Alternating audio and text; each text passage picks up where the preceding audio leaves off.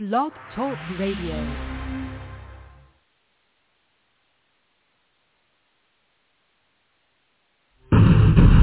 God save the Republic.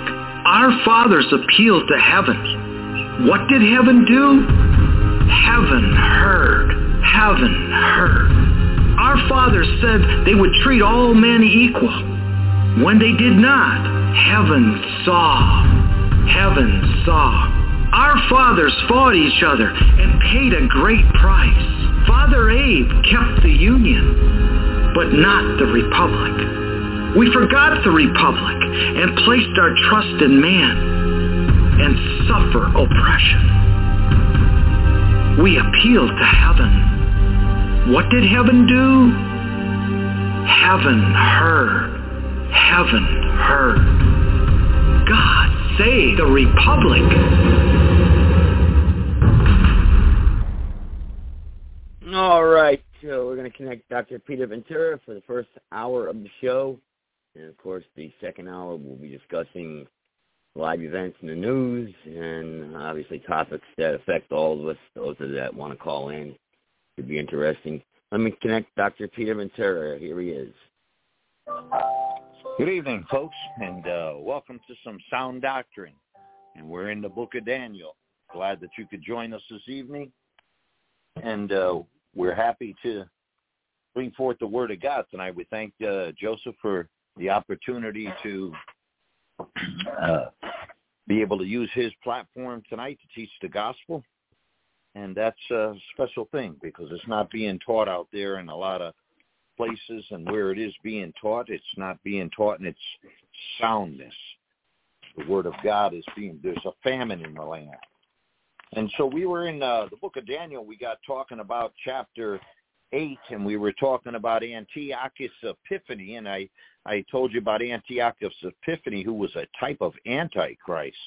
And if you recall, we got down to, oh, about uh, chapter 8, verse number 15. And uh, and I want to move on as, as pretty much as we can, fast as we can. I want to get to Daniel chapter 9. We talked about, you know, those Millerites.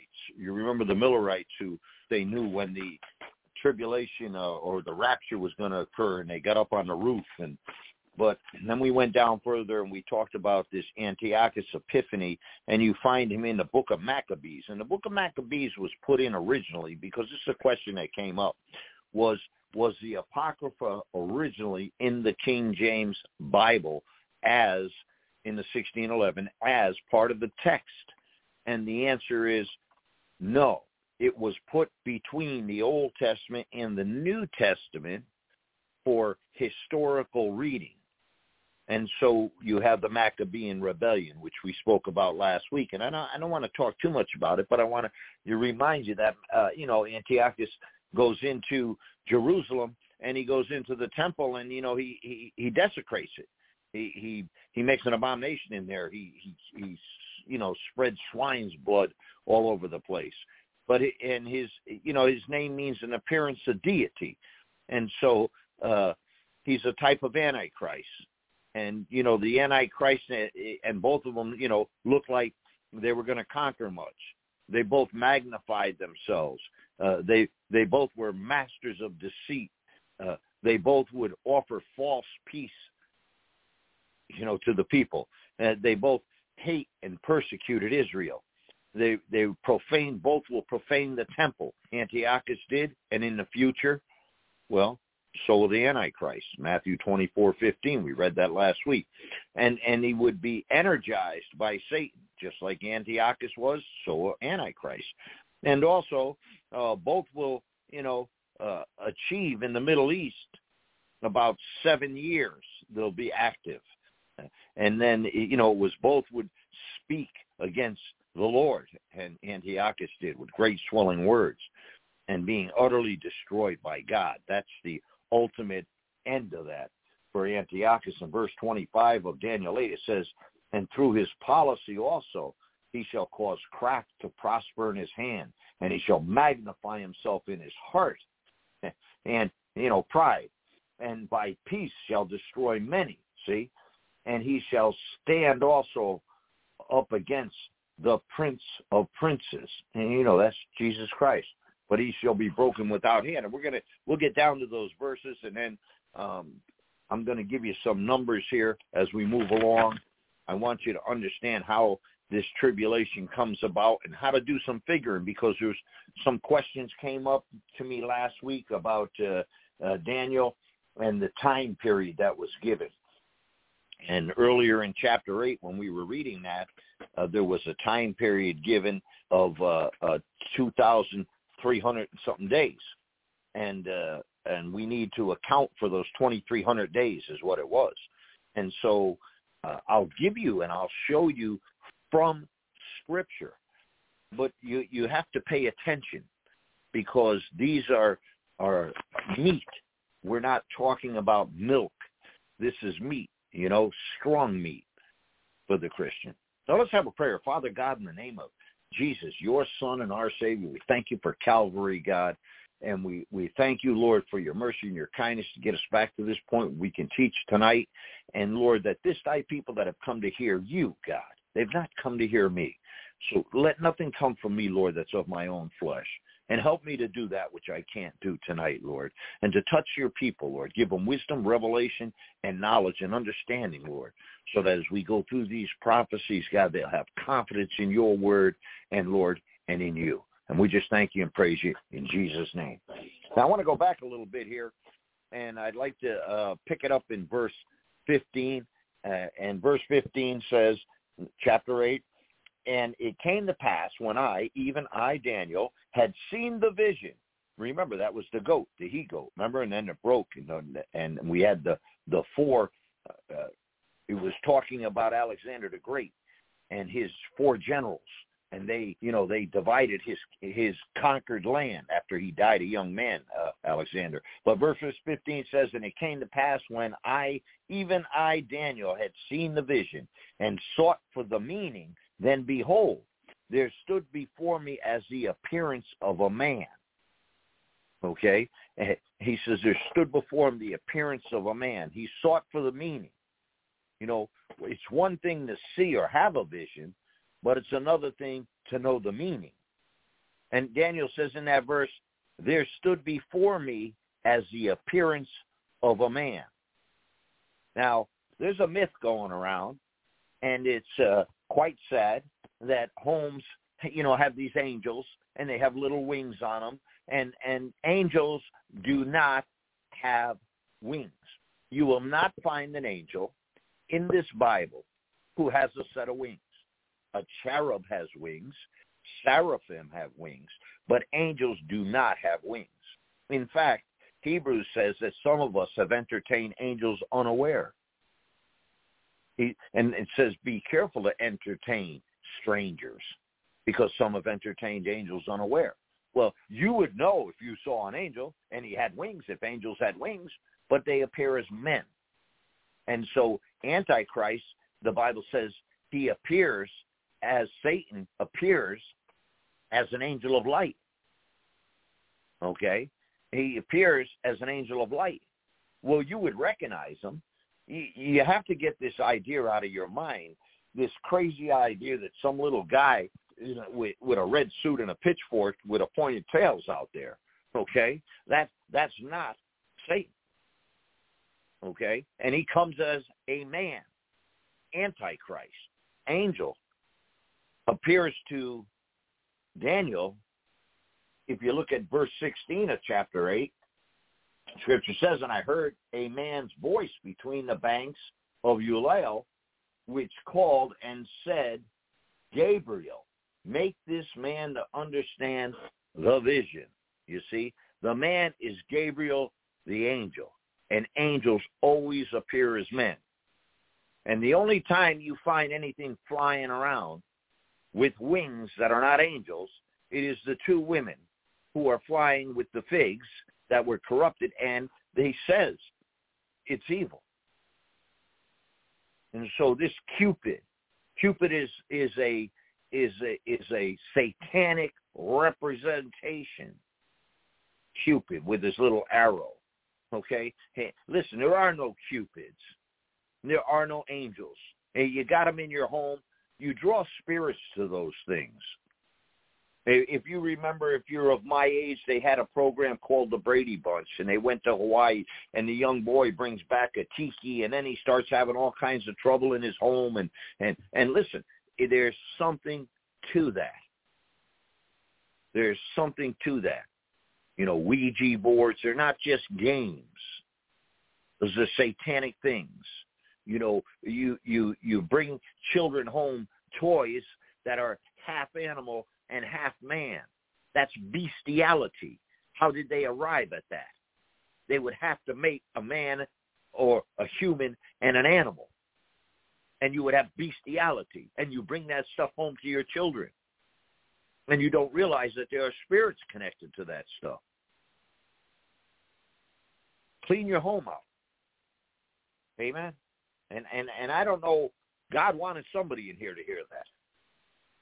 So this angel is Gabriel, and at the river Ulai, he shows up. Now remember back in Daniel 8, verse number 2, and I saw in a vision, and it came to pass when I when I saw that I was at Shushan in the palace, right, which is in the province of Elam, and I saw a vision, and I was by the river Ulai. It's a river. And so he's there. And he says, I heard a man's voice between the banks of Ulai, which called and said, Gabriel, make this man to understand the vision. So he came near where I stood. And when he came, I was afraid and fell upon my face. And he said unto me, Understand, O son of man, for the time of the end shall be the vision. This vision that Daniel's having is coming to the end. And when you see that end in the context, it means tribulation, Armageddon, all right, millennium reign, day of the Lord, second advent, okay, the end. And Gabriel shows up. And by the way, he shows up four times in Scripture. He showed up here to help Daniel understand this vision of the ram and the and the rough goat. And he shows up in Daniel chapter 9, verse 21 to help in Daniel understand the 70th week spoken of in 924. And then again, you know, he shows up in Luke and he tells Zacchaeus the name of John the Baptist. Okay, you have Gabriel showing up four times. In Luke 126, he showed up to announce to Mary the birth of Jesus Christ. And by the way, worshiping of angels is not biblical. There is no one who's ever commanded to worship an angel. There are only two angels whose names are given in the 66 books of the Bible. And that's Gabriel and Michael. Move on to verse 17. Verse 17 says, So he came near where I stood, and when he came, I was afraid and fell upon my face. And he said unto me, Understand, O man, O, o son of man, for at the time of the end shall be the vision. Verse 18. All right, so at the end, the end is the vision. Remember, that's associated with the tribulation. Because when you go back to verse number 10 in, in chapter 8, we back up a little bit, it says, and talking about that, that, and it waxed great even to the host of heaven, and it cast down some of the hosts of the stars to the ground and stamped upon them. And, you know, this is where science wants to argue with you. Oh, you can't have a star fall on the earth. Oh, stop, will you? You got stars walking around Los Angeles. Now, verses 18 and 19 says, Now, as he was speaking with me, I was in a deep sleep on my face toward the ground. But he touched me and set me upright. And he said, Behold, I will make thee know what shall be in the last end of the indignation. For at the time appointed, the end shall be. Okay? The last end of the of indignation. Something that's indignant or causes indignation it results in strong displeasure. unjust, offensive, base. You see? Uh, if you look with me over to the book of Revelation, chapter 14.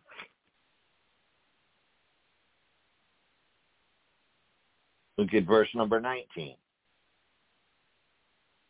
14:19 says, And the angel thrust in his sickle into the earth and gathered the vine of the earth and cast it into the great winepress of the wrath of God. Okay?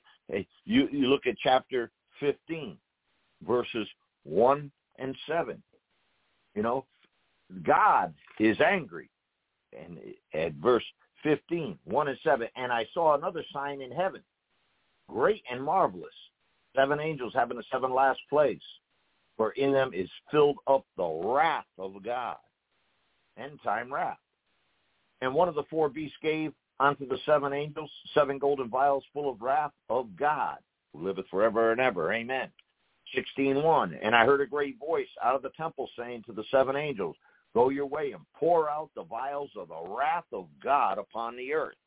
See, the wrath of God appears in Revelation seven times. And this is the end, he says in verse 19, of the indignation.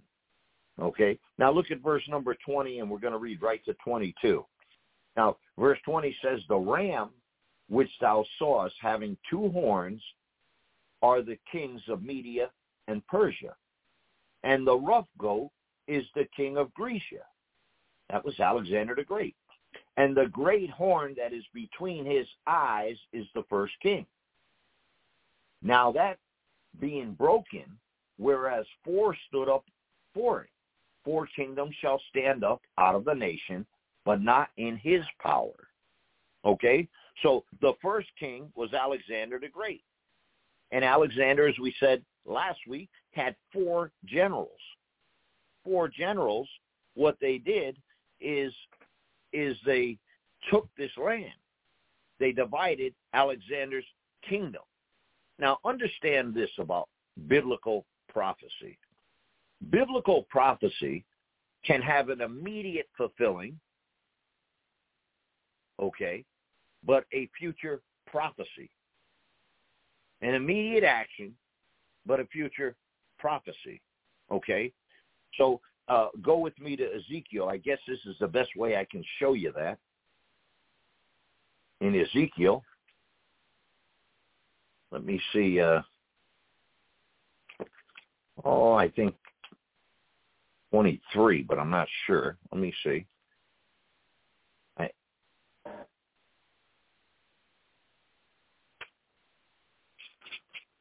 and I could be wrong here. We want to show you uh, the king of Tyre in Ezekiel. While while God's talking to the actual king of Tyre, you see, let me mark that page. He's he's also talking about Lucifer. You see, and you say, well, how's that? Well, let me get you the verse. Give me a second here. Over in Ezekiel. Um,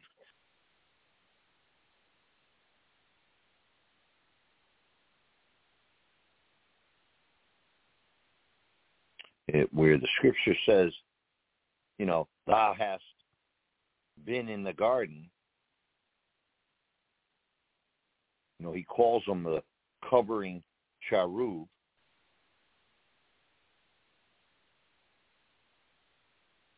Okay? Uh, let me give you that verse. Go to Ezekiel 28. And as we get there, I'm working my way there with you. All right, Ezekiel 28.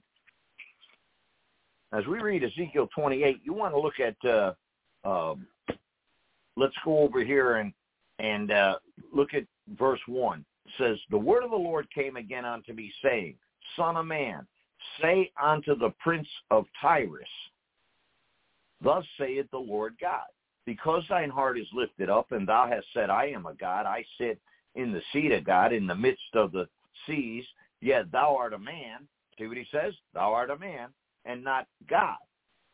Though thou set thine heart as the heart of God, Behold, thou art wiser than Daniel.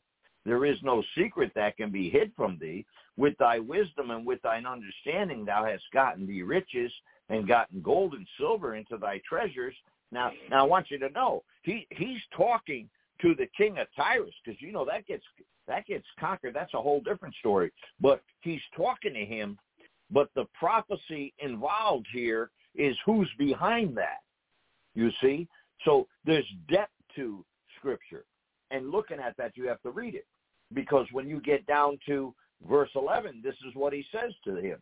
He says, "Moreover, the word of the Lord came unto me, saying, Son of man, take up a lamentation upon the king of Tyrus, and say unto him, Thus saith the Lord God, Thou sealest up the sum full of wisdom and perfect in beauty. Thou hast been in Eden, the garden of God. Now the king of Tyrus was never in Eden. He was never in the Garden of Eden. The Garden of Eden was long, long past that time and interval where Adam and Eve were cast out. But he says in verse 13, thou hast been in the garden of God. Every precious stone was thy covering, the sardius, the topaz, the diamond, the beryl, the onyx, the jasper, the sapphire, the emerald, and the carbuncle, and gold, the workmanship of thy tabrets, and of thy pipes was prepared in thee in the day that thou wast created. Thou art the anointed what? Cherub, that covereth. And I have set thee so. Thou wast upon the holy mountain of God. Thou hast walked up and down in the midst of the stones of fire. Thou wast perfect in thy ways. He's talking about the devil. Thou wast perfect in thy ways from the day that thou wast created until iniquity was found in thee. Okay? So what I'm trying to get to you is is when you're reading prophecy, the yes, some sometimes God is talking directly person, but behind that there's a prophetical end. Okay? So go back to Daniel. It'll help you not to get too screwed up with the scriptures because because you can get messed up. And I, I'm trying to help you out. See, Daniel's vision is near and future prophecy. He he talks about that that Grecian king that comes from Greece, from the east, which was Alexander the Great. And then he talks about the four the divide, division into four. And that's what his generals did. That was the present application and that was going to happen, which did happen, but yet there's an even future application to that in Scripture because his vision goes all the way to the end, it said, and the tribulation is the end. It's like Revelation Revelation 18 when you read the destruction of commercial Babylon. There's religious Babylon and there's commercial Babylon. But also Jeremiah saw Babylon being destroyed. And it also looks forward to the future destruction.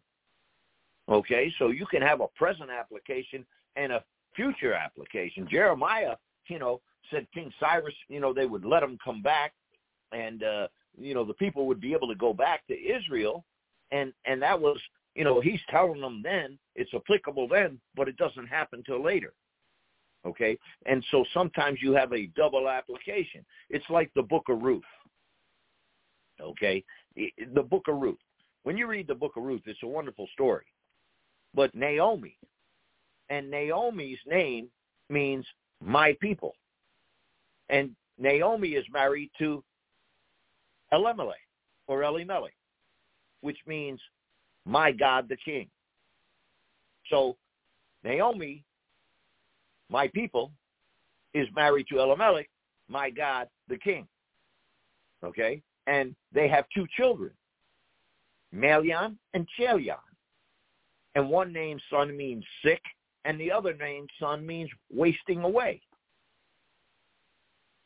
So Naomi my people are married to God, my king, and they have two children that are sick of wasting away. And that's what Israel was doing. It was sick of wasting away. When John the Baptist shows up, I'm trying to give you some examples here to open your spiritual eyes and ears.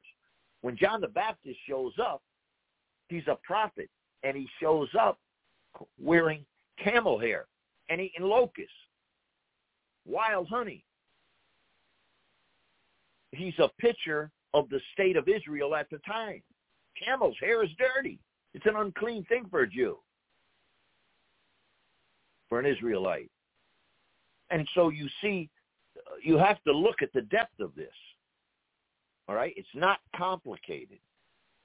Look at verse uh, 23, 823 in Daniel. For I will send into her, let me go back to 22 because we didn't get there, and say, Thus saith the Lord, Behold, oh, I'm sorry, I'm in, still in Ezekiel. I'm reading that and I'm saying, wait a minute, he didn't say that. Uh, 8, Daniel 8.22 says, Now that being broken, whereas four stood up for it, that's the four generals of Alexander, four kingdoms shall stand up and out of the nation, but not in his power, not not through his power. Now verse 23 says, and in the latter time of their kingdom, when the transgressions are come to the full, a king of fierce countenance and understanding dark sentences shall stand up in, in the latter times, he says, of their kingdom, of the Gentile kingdoms, when the transgressions are come to a full. Whose transgressions are going to come to a full? The Gentiles. You see, in chapter 11 of the book of Romans, you read in verse 25, and scripture says, for I would not that ye should be ignorant of this mystery, lest ye should be wise in your own conceit, that blindness in part has happened to Israel until the fullness of the Gentiles be come in. Okay? He's not talking about the, when the last Gentile gets saved. He's talking about when God has had enough of these Gentile nations. America, are you listening? Because your cup is getting full. He didn't allow the Israelites to go in and take the Amorites. He said because their cup wasn't full yet. And God's got a cup. And I'm telling you, there's indignation in God's heart over what's going on in America and in the world and the Gentiles. And there's a coming a time now. Remember in the Old Testament, God was dealing with the Jews, Israel, and they were supposed to bring the word to the world, and they failed. They didn't recognize their Messiah. Uh, they crucified him, and God turned around, and they should have gone directly to the tribulation, okay?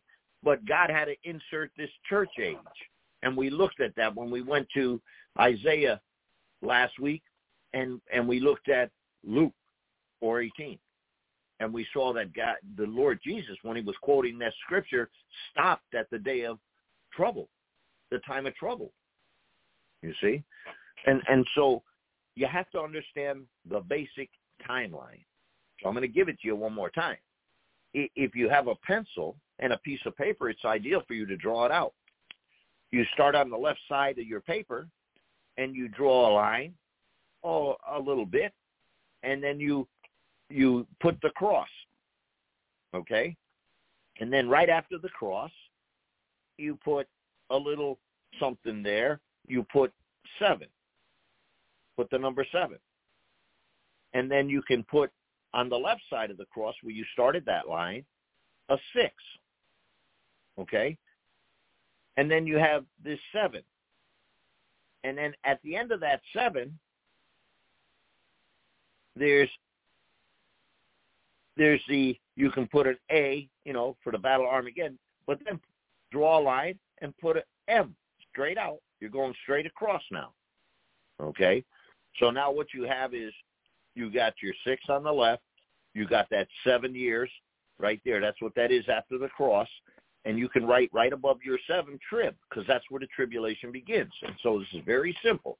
It, it should, the timeline was Israel on from all the way through the Old Testament to Jesus Christ. They accepted their Messiah. They still had to go through seven years of tribulation, the Jews. Then there would have been the Battle of Armageddon, the Millennium Reign, okay? But that's not the timeline that was fulfilled. And that's why Jesus didn't quote the, the day of vengeance, you see, when he comes back and, and the tribulation. So what he what you have is you have the timeline goes from the beginning to the cross, and when we get to the cross, you God inserts this period of time that you and I are in called the age of grace. Romans says, don't think that you're so smart. Don't be puffed up. See, because you're don't be looking down at the Jews and saying, ha, ha, you know, hey, we're Christians. You didn't even get it, and it was given to you. See, God said blindness has happened temporarily until the fullness of the Jews. I mean, of the Gentiles. So the time's coming now when God is going to be deal with these Gentiles and the Gentile nations. Okay? And so Daniel's 70th week, you know, you got uh, Christ is crucified, and then we go right into Daniel's 70th week, tribulation. And it's it's truly already begun. You see? Now, I want you to back up here and look at chapter 8, verse 14. Remember what Daniel said? He said, and he said unto me, unto 2,300 days, then shall the sanctuary be cleansed. And we're going to go into a greater depth. You don't have to be a mathematician to uh, figure this out. This is fourth grade English, okay? If the tribulation is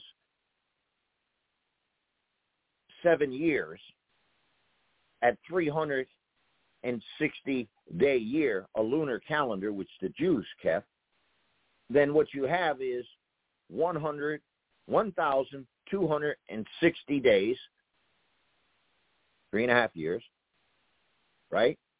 And 1,260 days, three and a half years. And that equals 5,000, or excuse me, 2,520 days. All right, so the tribulation, seven years at 360, 360 day lunar calendar years. So we got a problem here. And our problem is that verse,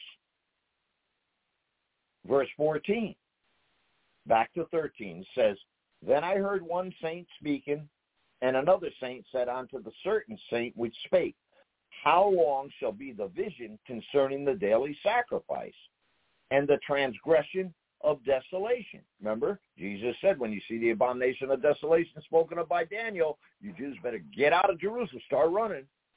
Okay, that's the time when Antichrist goes in and desecrates and says, I'm God. He goes in the temple. He's no longer that man of peace that brought the wonderful peace. Now he says he's God. You're going to worship me. All right? So, and then it says, now watch. He says, in the transgression of desolation, to give both the sanctuary and the host to be trodden underfoot. How long is this going to take? And so he says in verse 14, and he said unto me, unto 2,300 days, then shall the sanctuary be cleansed.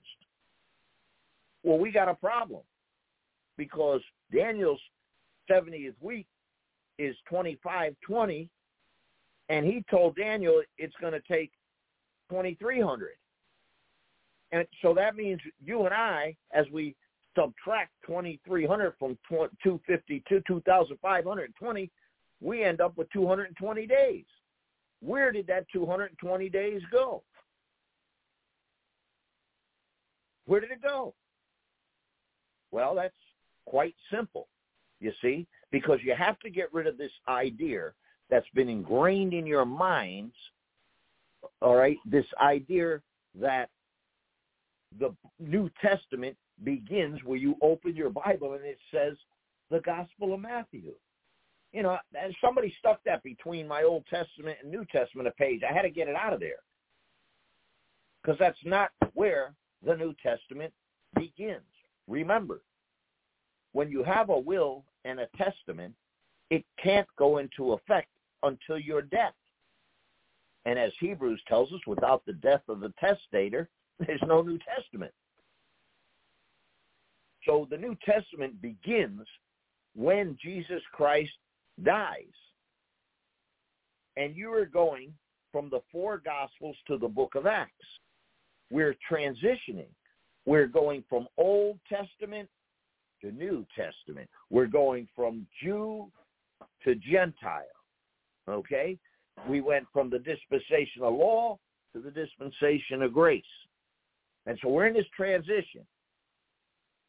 And so you have John the Baptist, and he comes along and he offers the kingdom to the Jews, to the Jews, for God the Father. Then Jesus comes, and he offers the kingdom for God the Son to the Jews. They reject John the Baptist. They behead him. They reject Jesus Christ. They crucify him. And now we get to chapter 7 of the book of Acts. And when you get to chapter 7 of the book of Acts, watch this. Okay. I'm trying to prepare your hearts for chapter 9 of Daniel.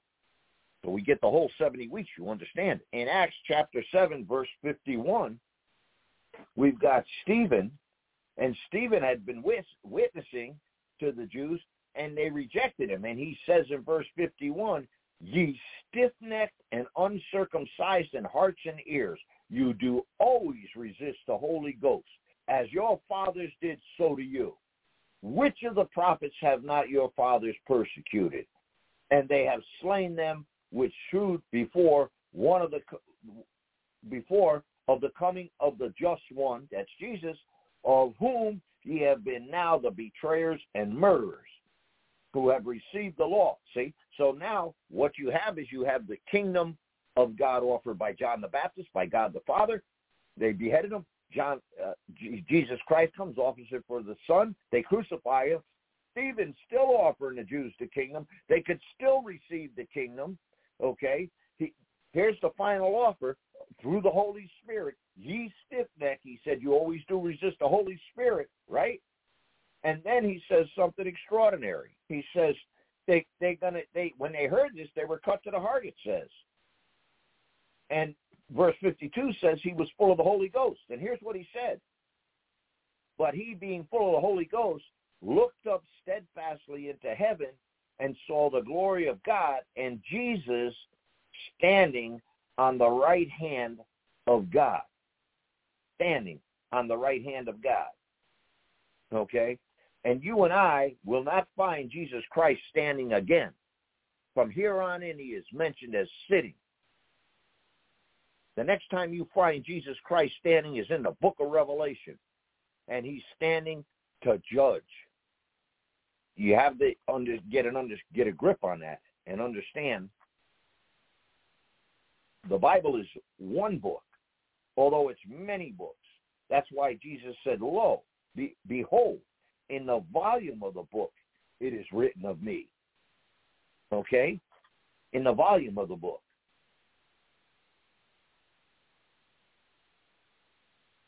Terrible. Okay, go back to Daniel. If you want to know where that 220 days went, I'm giving you the where it went. You see? The tribulation begins at the cross. When Jesus Christ died, the tribu- the New Testament is coming. It begins, right? But they still haven't been endowed with power yet until the day of Pentecost when the 120 are in the upper room. Jesus is going to ascend to heaven in Acts so from the time period of the cross of Christ, his death, burial, and resurrection, until Stephen gets stoned, that's where the 220 days are. Now, you say, wait a minute. Well, what are you talking about? Okay. Matthew 24. Go to Matthew 24. He's talking to Jews. He's not talking to you and I in Matthew 24. He hasn't gone to the cross yet. He's telling them about the Sabbath day in verse number 20. If you look at chapter 24, 20, see, he says, but pray that your flight be not in the winter, neither on the Sabbath day. I don't obey a Sabbath day. We celebrate Sunday as the Lord's Day because it was a feast of first fruit. It was a Sunday, and Jesus Christ resurrected from the dead on Sunday. Okay? I'm not a, a, Sabbath law-keeping Jew. Back in verse 15 of the same chapter, Matthew 24, he says, When ye therefore shall see the abomination of desolation spoken of by Daniel, where is it? Standing in the holy place, in the temple. All right? So so you're getting the idea where we're at here. But notice that that the Lord told them, okay, as you're reading down in verse 27, he at verse 21, excuse me, verse 21 of chapter 24, Matthew says, "For then shall be great tribulation, not just trouble on earth, not just wars and rumors of wars, not just battles and battles and the what's up is down and down is up." He said, that is such as was not since the beginning of the world to this time nor ever shall be.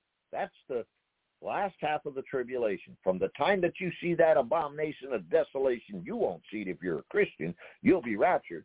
But a Jew in the tribulation is going to see this. Okay?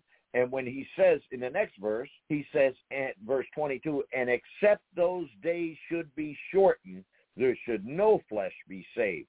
But for the elect's sake, those days shall be shortened. Well, those days were shortened, and they were shortened by 220 days.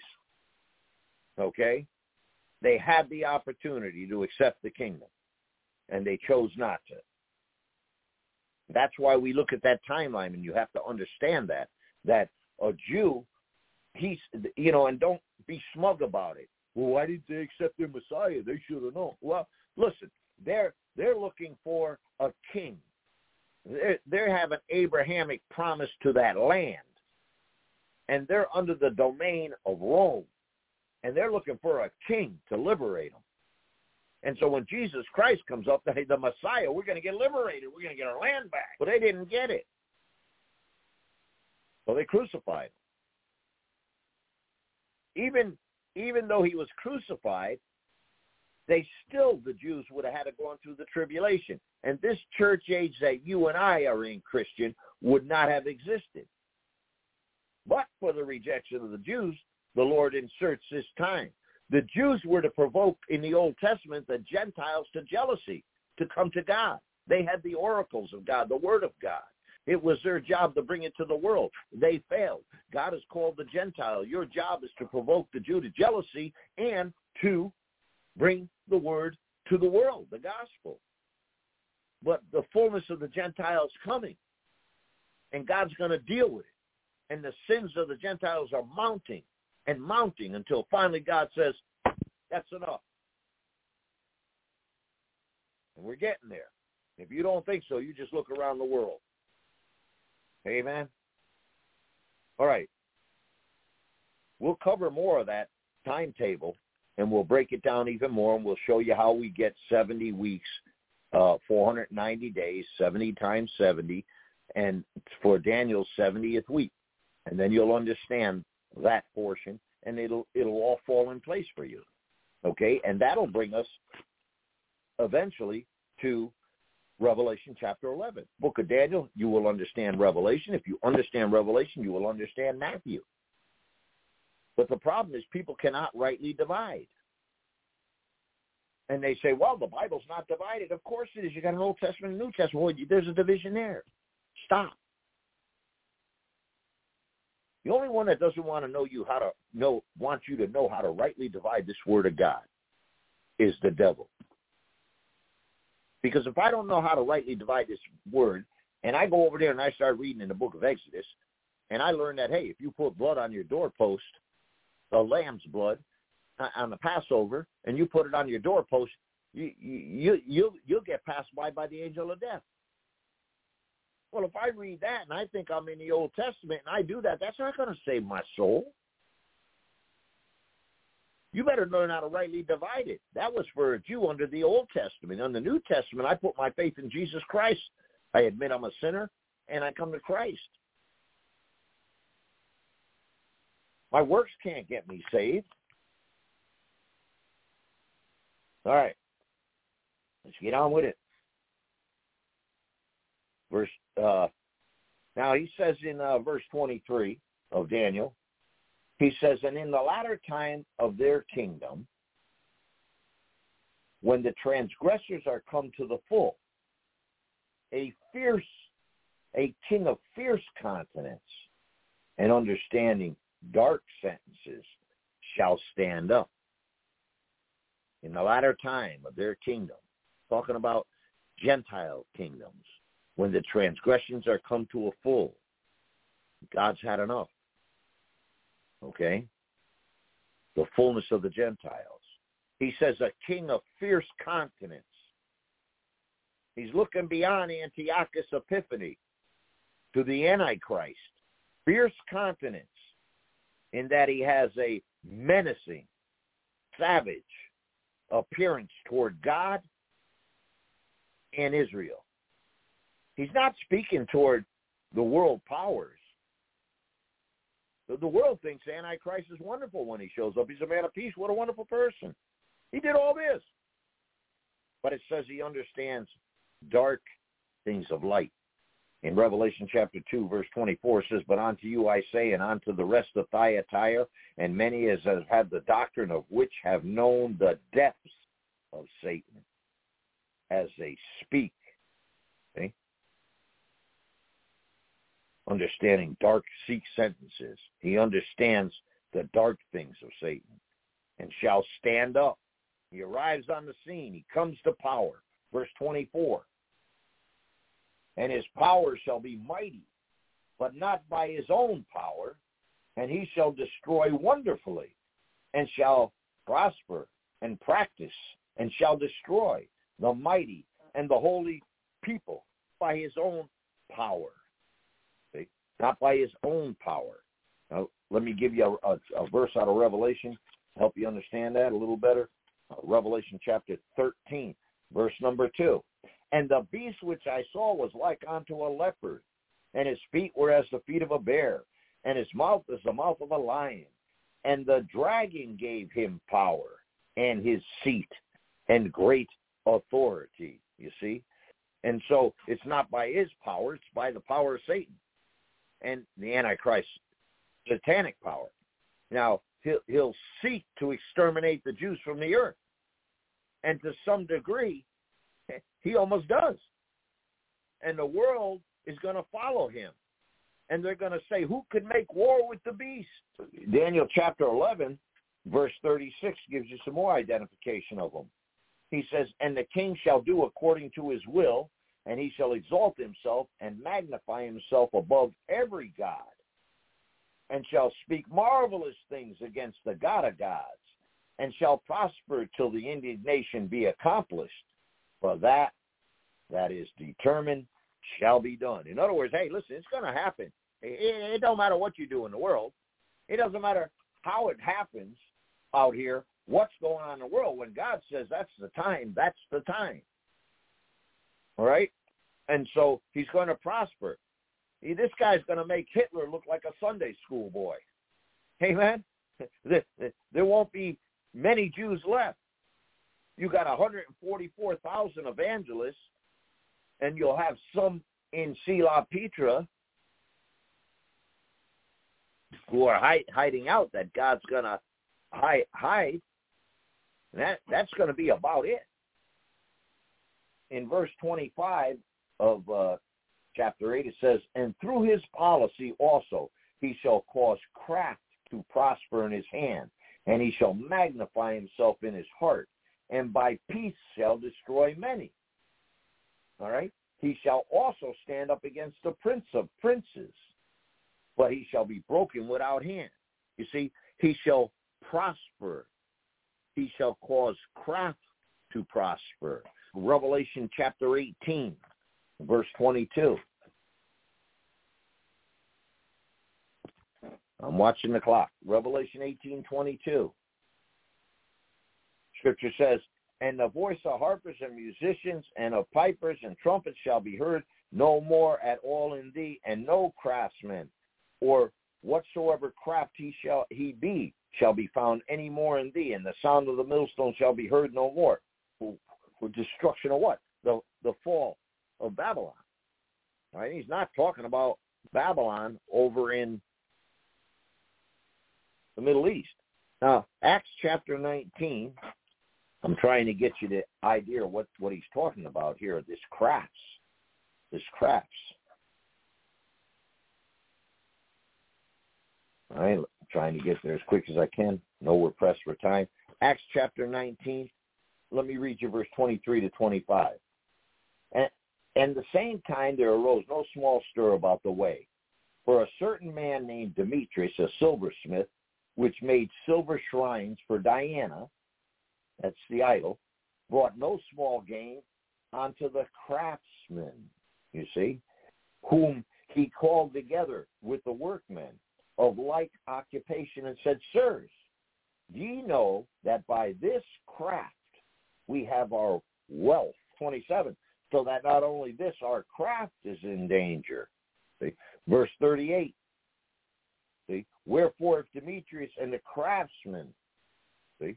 And, and, and so the craft, and that's what he's talking about here in Daniel 8.25. And through his policy also he shall cause craft to prosper. You know, Diana, as far as they were concerned, came from outer space, and that involved a craft, a craftsman. And all the while, you know, it, it's what it's he's accentuating the tribulation here, Daniel. And by peace shall destroy many, the scriptures say. Notice he said by peace. He's going to destroy peacefully. Okay, so now I'm going to help you understand a little bit more about Revelation. Go to Revelation chapter 6. Watch how this comes together. Go to Revelation chapter 6, verse number 2.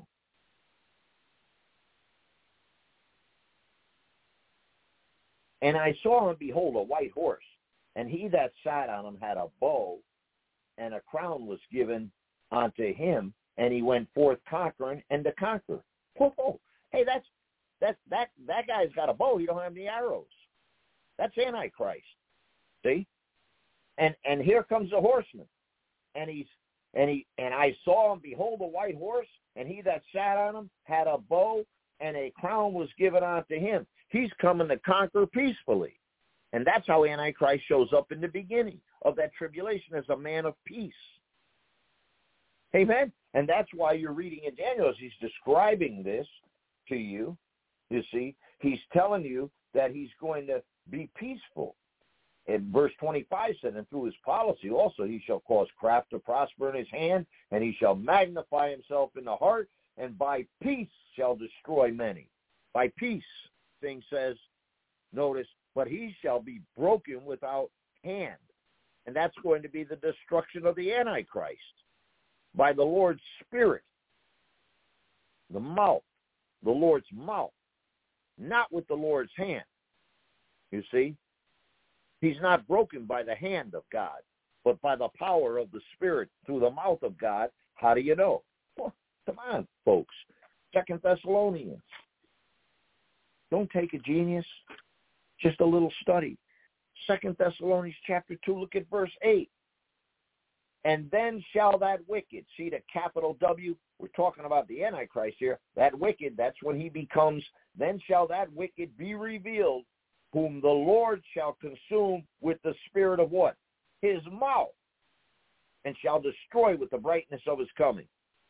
The word of God is quick and powerful and sharp, sharper than any two-edged sword, dividing asunder a soul and spirit and the marrows and joints out of his mouth goes a sharp two-edged sword. It's the word of God. That's how he's going to destroy it. All right? When you go to Isaiah, you know, people say, why don't you pre- preach about the love of God? Preach about the love of God. Oh, all right. Then go to Isaiah 30, verse 27 and 28.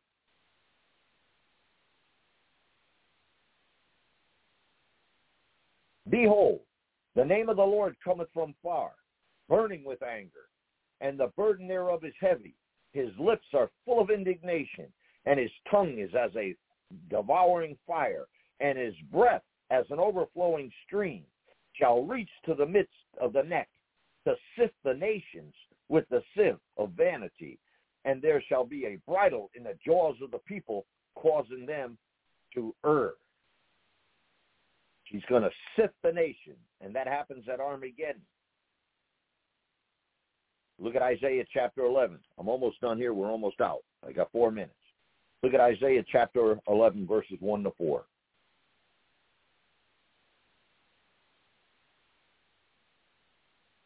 It says, And there shall come forth a rod out of the stem of Jesse, and a branch shall grow out of his roots.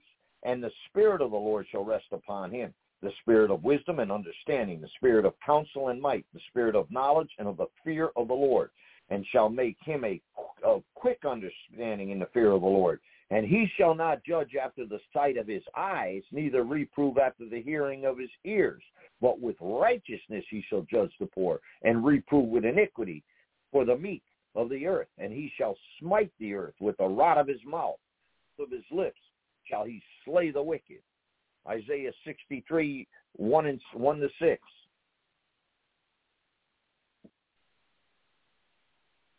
Woo!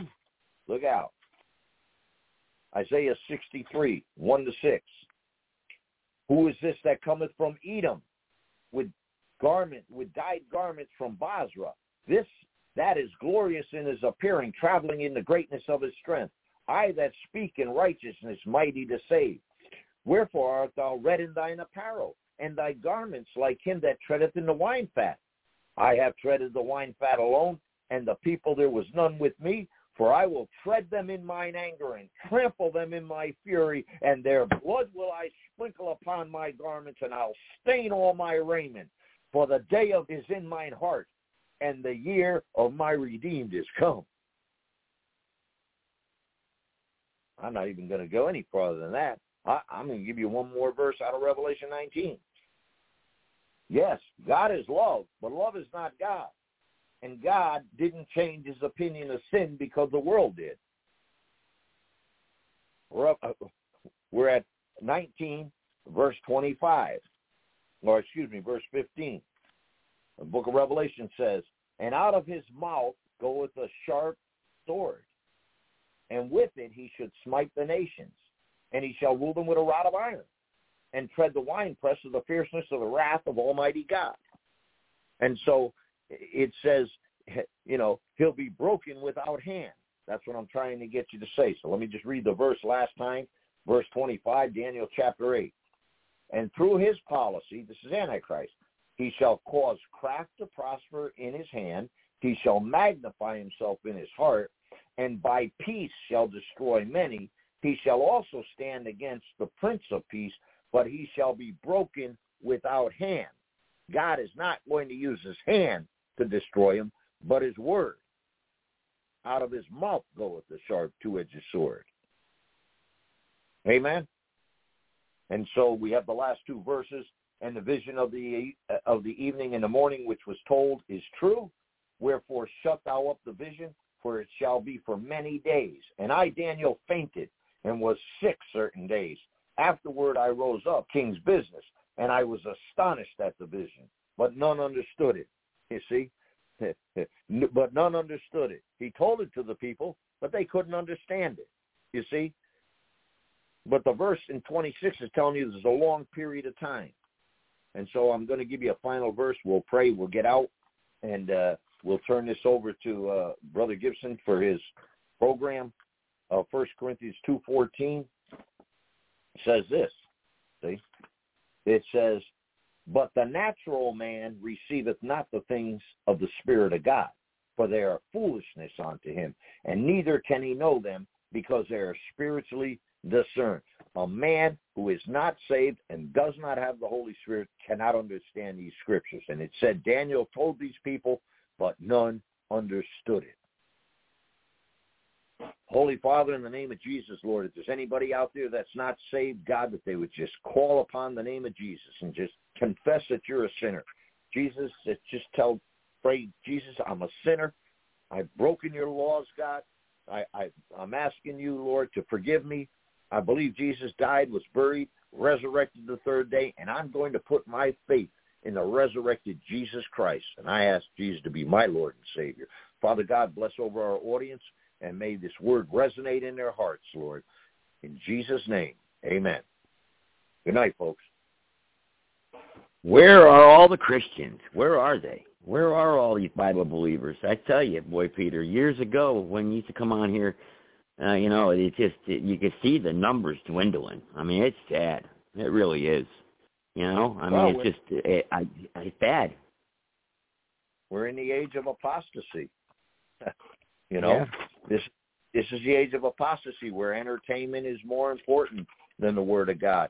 First of all, and half of them are so immature in Christ they they couldn't understand it anyway, so they'll just turn it off instead of listening and and and praying. You know, eh, well, Brother Ventura's on at at such and such time. Well, guess what? That's the time that that you should be praying for Brother Ventura and and you should be praying that God help him bring forth the word and that you could understand it. People go to church, they don't even pray for the pastor before they go to church or themselves or to prepare their hearts. They just roll in there like it's an everyday thing. That's, yeah, that's true. That's faithfulness in Christ Jesus is gone. Yeah, that's sad. That's sad. That's why Jesus I got a said, couple callers here. Hopefully, hopefully tonight we just have some good conversation here tonight. I think that's what I, you know, it, it was called upon some good conversation about, you know, the Bible and, you know, I don't want any debates or anything like that because that's not why we're here. So uh, let's go to. I had nine seven zero from Colorado over there. For that's three zero five. You go first. Go ahead. Hey Joe, how's it going, brother? It's it's um, Michael. It's Mr. Mike. Uh, it's been a couple of weeks since we talked to you. How you been doing? Good, good. Yeah, and just for the record, with with the big virus hoax, H O A X, the big virus hoax.com, and righteousarmy.org. So yeah, I, hey, what do you think about I, all these people dying from this vaccination? I mean, I mean, it's crazy. These numbers that you can't deny it. The babies are dying. I mean, it's insane. Right, you know? right. And, and and they're gonna and they're not going to put that in the mainstream media anyway. They'll put they'll put some degree because it's getting to the point where they have to, but they're going to pretty much block all that out. I mean, you really have to go outside of the mainstream and do your own research to find anything. It, it's kind of yeah goes hand in hand with with what um, you know, um, Pastor. Um, forgive Peter. me, I just Peter right. Peter Ventura was just saying. Um, you know, Peter knows that that I love him and respect him, and that we agree on a whole bunch you know, I, I think we agree on the important things with regards to the state of this world. It's immoral, it's corrupt, it's godless.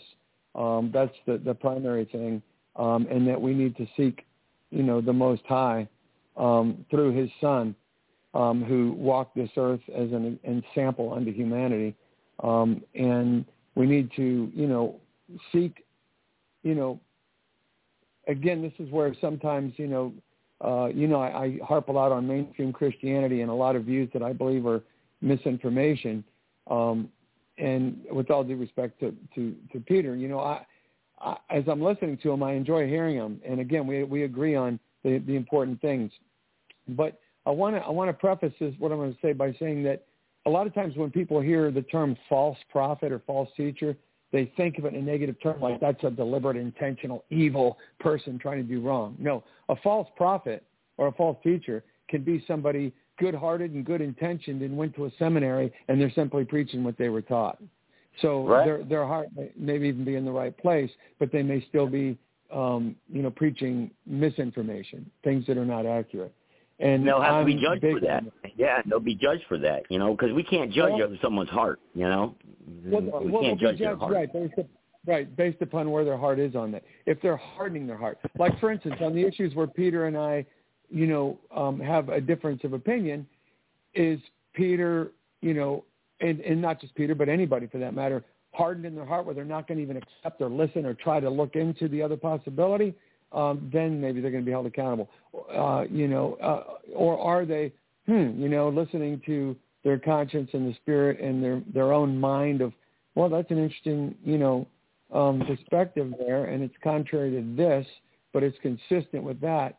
You know, so let me let me kind of look into that and and Let me pray ask you a question, it. Mike.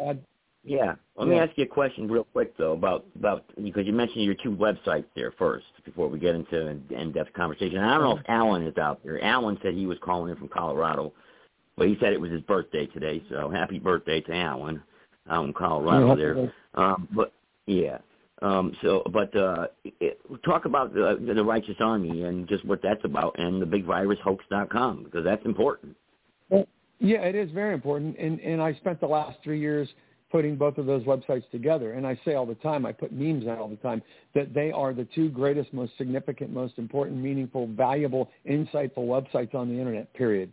You know, putting, you know, God, religion, Christianity, churches, and, you know, uh, spiritual views, you know, uh, you know, aside because that's a given. You know, you, only if you're walking in God's ways, you know, does it matter to begin with because nobody else really cares. Um, but if, if that is, if you're a righteous person in the sense that you acknowledge the Creator God Almighty, you accept God, and you and you pray to God daily, and you give thanks to God for everything you have to be thankful for, and you're you're a truth seeker, you're seeking the truth, and you're seeking to do the, the words of God Almighty, you know, to walk in His ways, to walk in His commands, to walk in accordance with what He intended for His creation right? And you're seeking to overcome the self-destructive vices of, of the alcohol and the drugs and the tobacco and the inking up and defacing the body and all the social trends that are being set out there in the world to defile people and to defile God. If you're that kind of a person, well, then absolutely the bigvirushoax.com, the Righteous Army are the greatest websites on the in, uh, internet for people to see exactly what is going on with regards to this New World Order, One World corporate agenda where they plan on having total control over everybody through um, cryptocurrency, through technologies, through merging uh, technologies with vaccines so they can monitor, tag, track, send out frequencies that will adversely affect people through vaccines.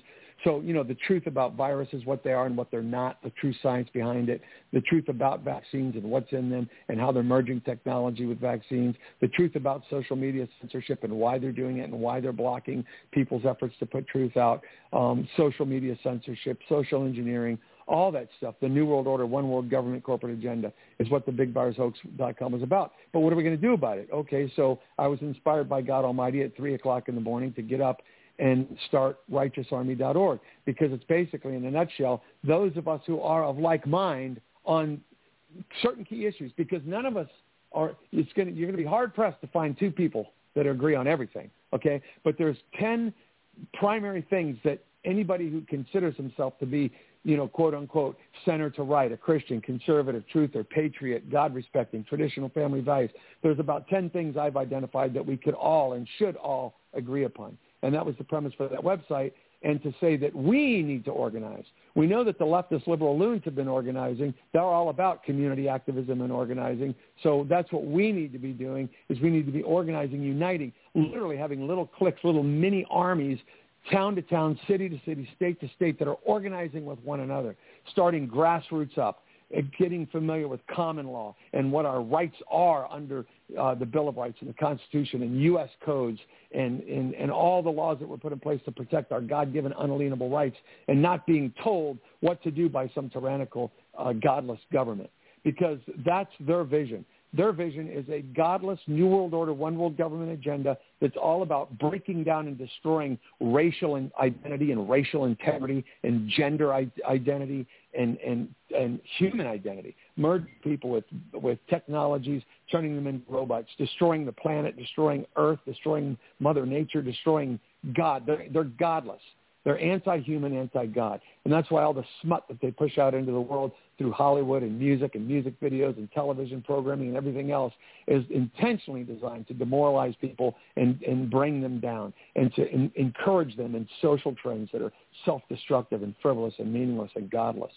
So anybody that's on track with wanting to be right with their maker and right with truth, those are the two best websites. And Righteous Army is about how we can and what we need to do, what we need to learn, what we need to know, and how we need to start organizing, not on a phone call, not on a Zoom meeting, but with our family, our neighbors, our neighborhood, our town, um, you know, organizing with like-minded of those types of people in our communities, starting with family, neighbors, town, county, across the state. That's what needs to be done, and that's what those websites were designed to help facilitate. Wow. I couldn't have said it better. Take a breath, Mike. hey, you know, pretty good. Dan, Dan, is Dan hanging out? Do you see a seven seven two? Um, let me see here. Uh, I see nine seven zero. I don't see a seven seven two.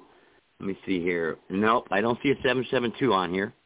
Uh, I see nine seven zero. Let's patch them through. Let's see what they got to say here. Go ahead, nine seven zero.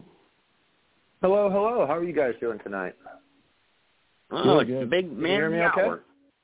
Yes. You bet. Hey, what can I say? I have been sitting here listening to a lot of quotes.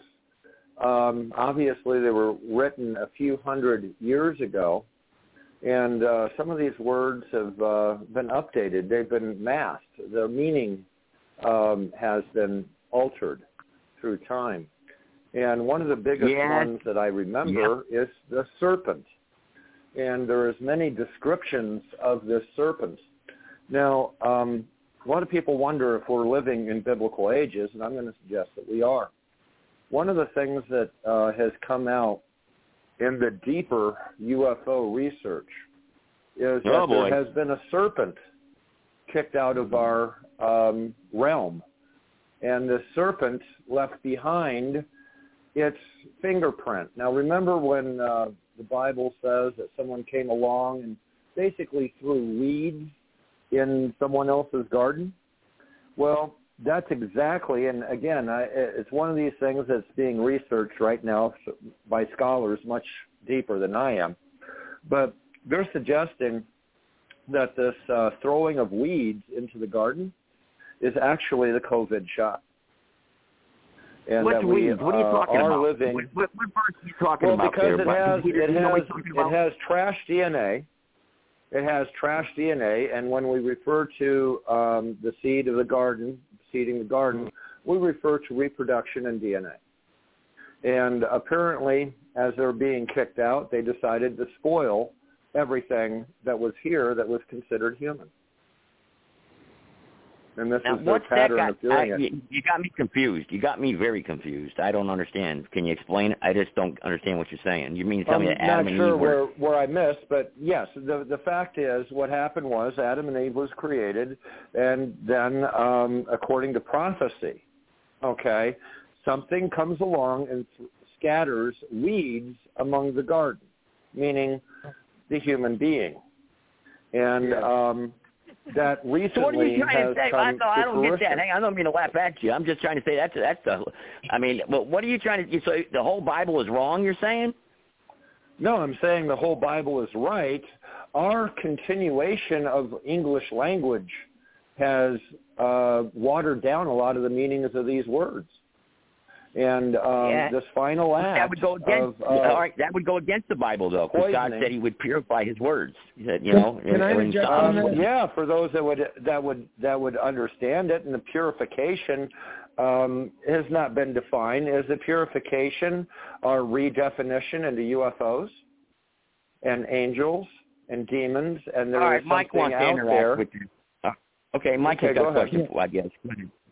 Yeah. So um, first of all, I recognize that's Alan. Alan's voice. Hey, Alan. Um, happy Hello, birthday, hello. brother. Thank you. Yeah. Yeah. So, so yeah, you know, um, Alan, a very intelligent guy. We we talk quite a bit. Um, we we also don't see eye to eye on everything. We have some different views of opinions on things. Um, I I have expressed my concern to Alan. While I understand where he's coming from, um, I'm concerned about also an illusion or delusion um, or fakery that's taking place by using all of this UFO stuff. In other words, they, they I believe that that's another one of their um, uh, beguiling tricks to uh, deceptions to confound and confuse people is they're using it in a very subtle way. You know, like, and it ties in I, with this whole. I I perfectly I'm- hold on, agree. I'm not, uh, hold on. Uh, let me finish, and then you can re- re- respond. Yeah, I'm just saying that I'm concerned about the the very strong likelihood, in my view, of of it being a deception using this UFO thing. You know, the whole outer space USO UFOs, aliens coming. It it goes hand in hand with their light agenda, the New World Order, One World Government agenda's light the, agenda. the problem with, with you carrying on at this Let me- point, let me finish. stop. I Let me understand finish. what you're Let me, saying, let me finish. but there's Let one problem. I'm, hold on. You understand what I'm saying, but maybe some listeners don't. Let me finish my point. So this whole kumbaya, you know, we're all one, you know, the universal principle and the aliens are coming to set us all right. You know, it's like it's like part of their light agenda and they will be able to use that to steer many people astray uh, in in, in a nutshell. Go ahead. Go ahead. Go ahead, Alan. Well, excuse me. I'm sorry. oh my God. Sounds like the UFO's already got you. well, if it's renamed Sprite with uh, some whiskey in it, yes.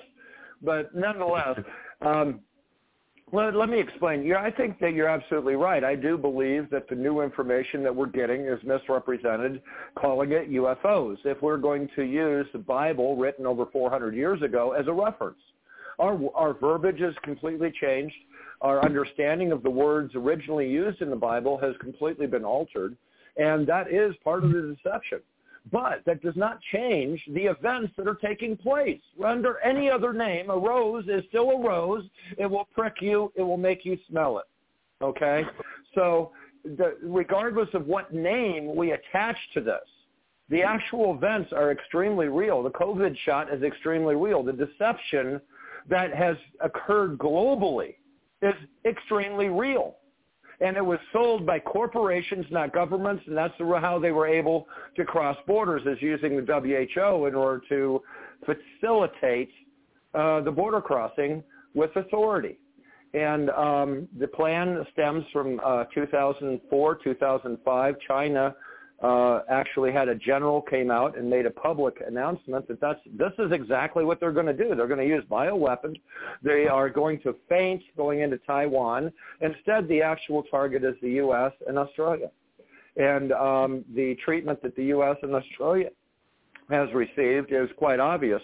Uh, Commander-in-Chief of our own army, which is President Biden, ordered a medical experiment to be performed on all of our army that is active, meaning that he compromised our entire army. So okay. who is he working for? Is he working for Americans or is he working for China? Is this deception that deep? Yes. The answer goes back to JFK murder. Okay, not assassination, well, deliberate murder. Again, if I could, if I can interject again. Yeah. So uh, Alan and I do agree on a lot of things. So I, I appreciate that little bit of clarification. You acknowledge there could be some deception at play. Even oh, with I, the I, I know it's deception. The, the, the, the question is, hold on, hold on. How wait, is this, wait. is this an let inverse me, or let me finish. positive? Again, let me finish. Okay, let, go again, ahead. Let me finish. All right. So I, I want to I want to uh, address now the issue where I do agree with um, Alan 100%, but I have a different take on it that I believe is more accurate when he's talking about weeds. Um, there's no question that the chemicals and the drugs and the coke shot and everything else are tampering with human DNA. Um, but but that's not the only thing. They've been doing that for for eons. Um, and and the the I would say a more accurate and uh, description of weeds would be when, when we're talking about tampering with DNA. Think of it in these terms. Are you now? This question goes out not to, to, you, but goes out to everybody.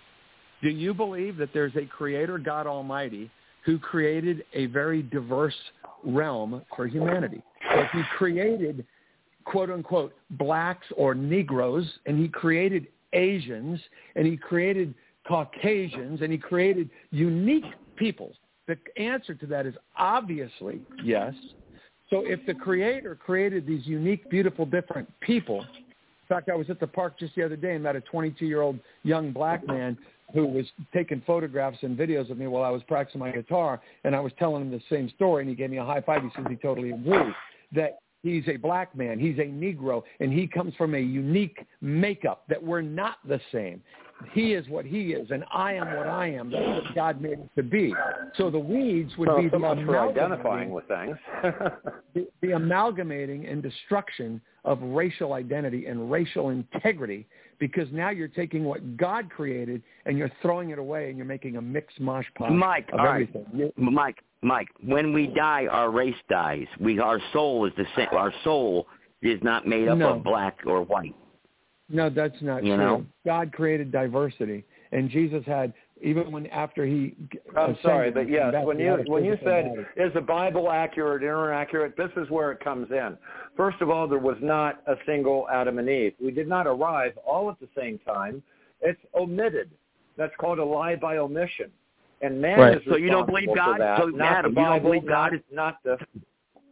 So you don't believe well, God's me, powerful enough to preserve was, His word? I was almost yeah, I was almost finishing. Let me let me answer that real quick, and then I'll let you take over again, Alan, because I was getting to that point right there to help address um, Joseph's concern, um, which is the kind of he's kind of stuck on this typical oh God will preserve His word, whereas Alan's making a valid point that there are words that are misused, and I want to give a good example of it. Everybody believes and thinks that Adam and Eve had Cain and Abel.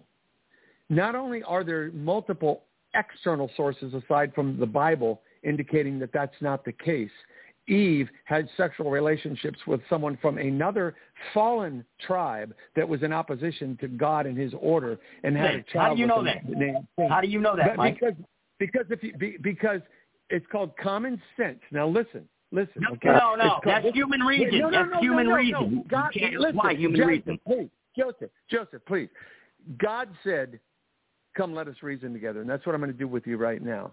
If you look at the original, and this goes to Alan's point, if you look at the original, the original verbiage, okay, because words like, uh, the, the words like Alan was saying are, are pr- produced today in English. If you look at the original language, you will find that Cain. It's a dead language.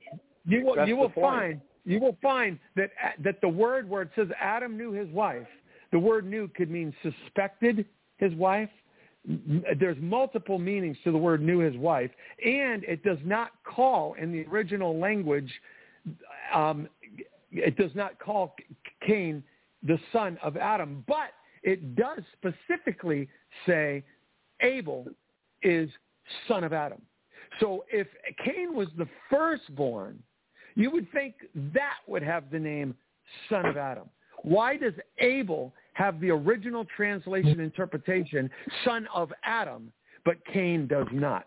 That in itself should make somebody think and question and say, hmm, that's interesting. And then when they look at the verse that says um, Cain knew his wife, that it has multiple meanings, see, you're stuck.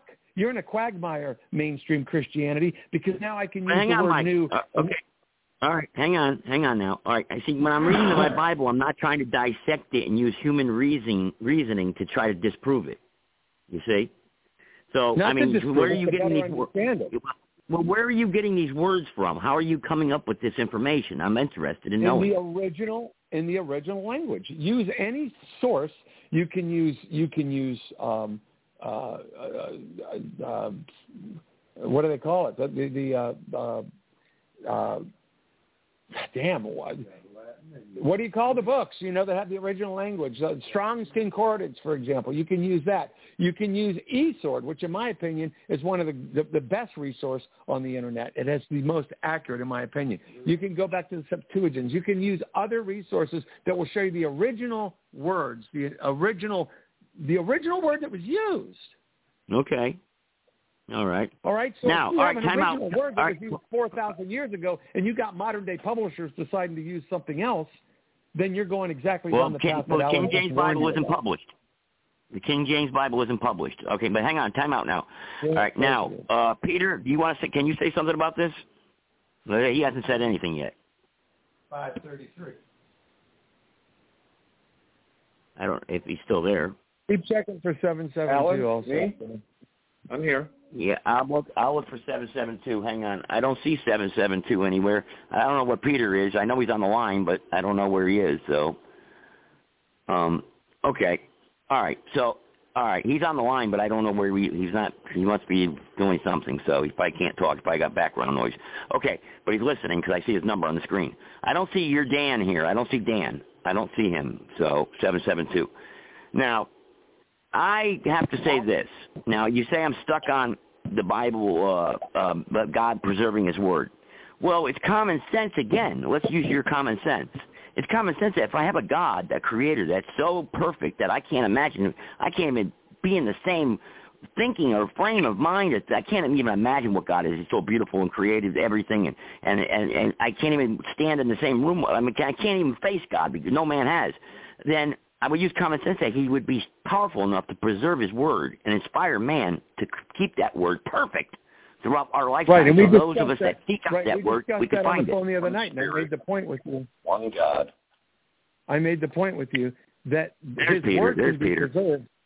His word can be preserved in the midst of lies.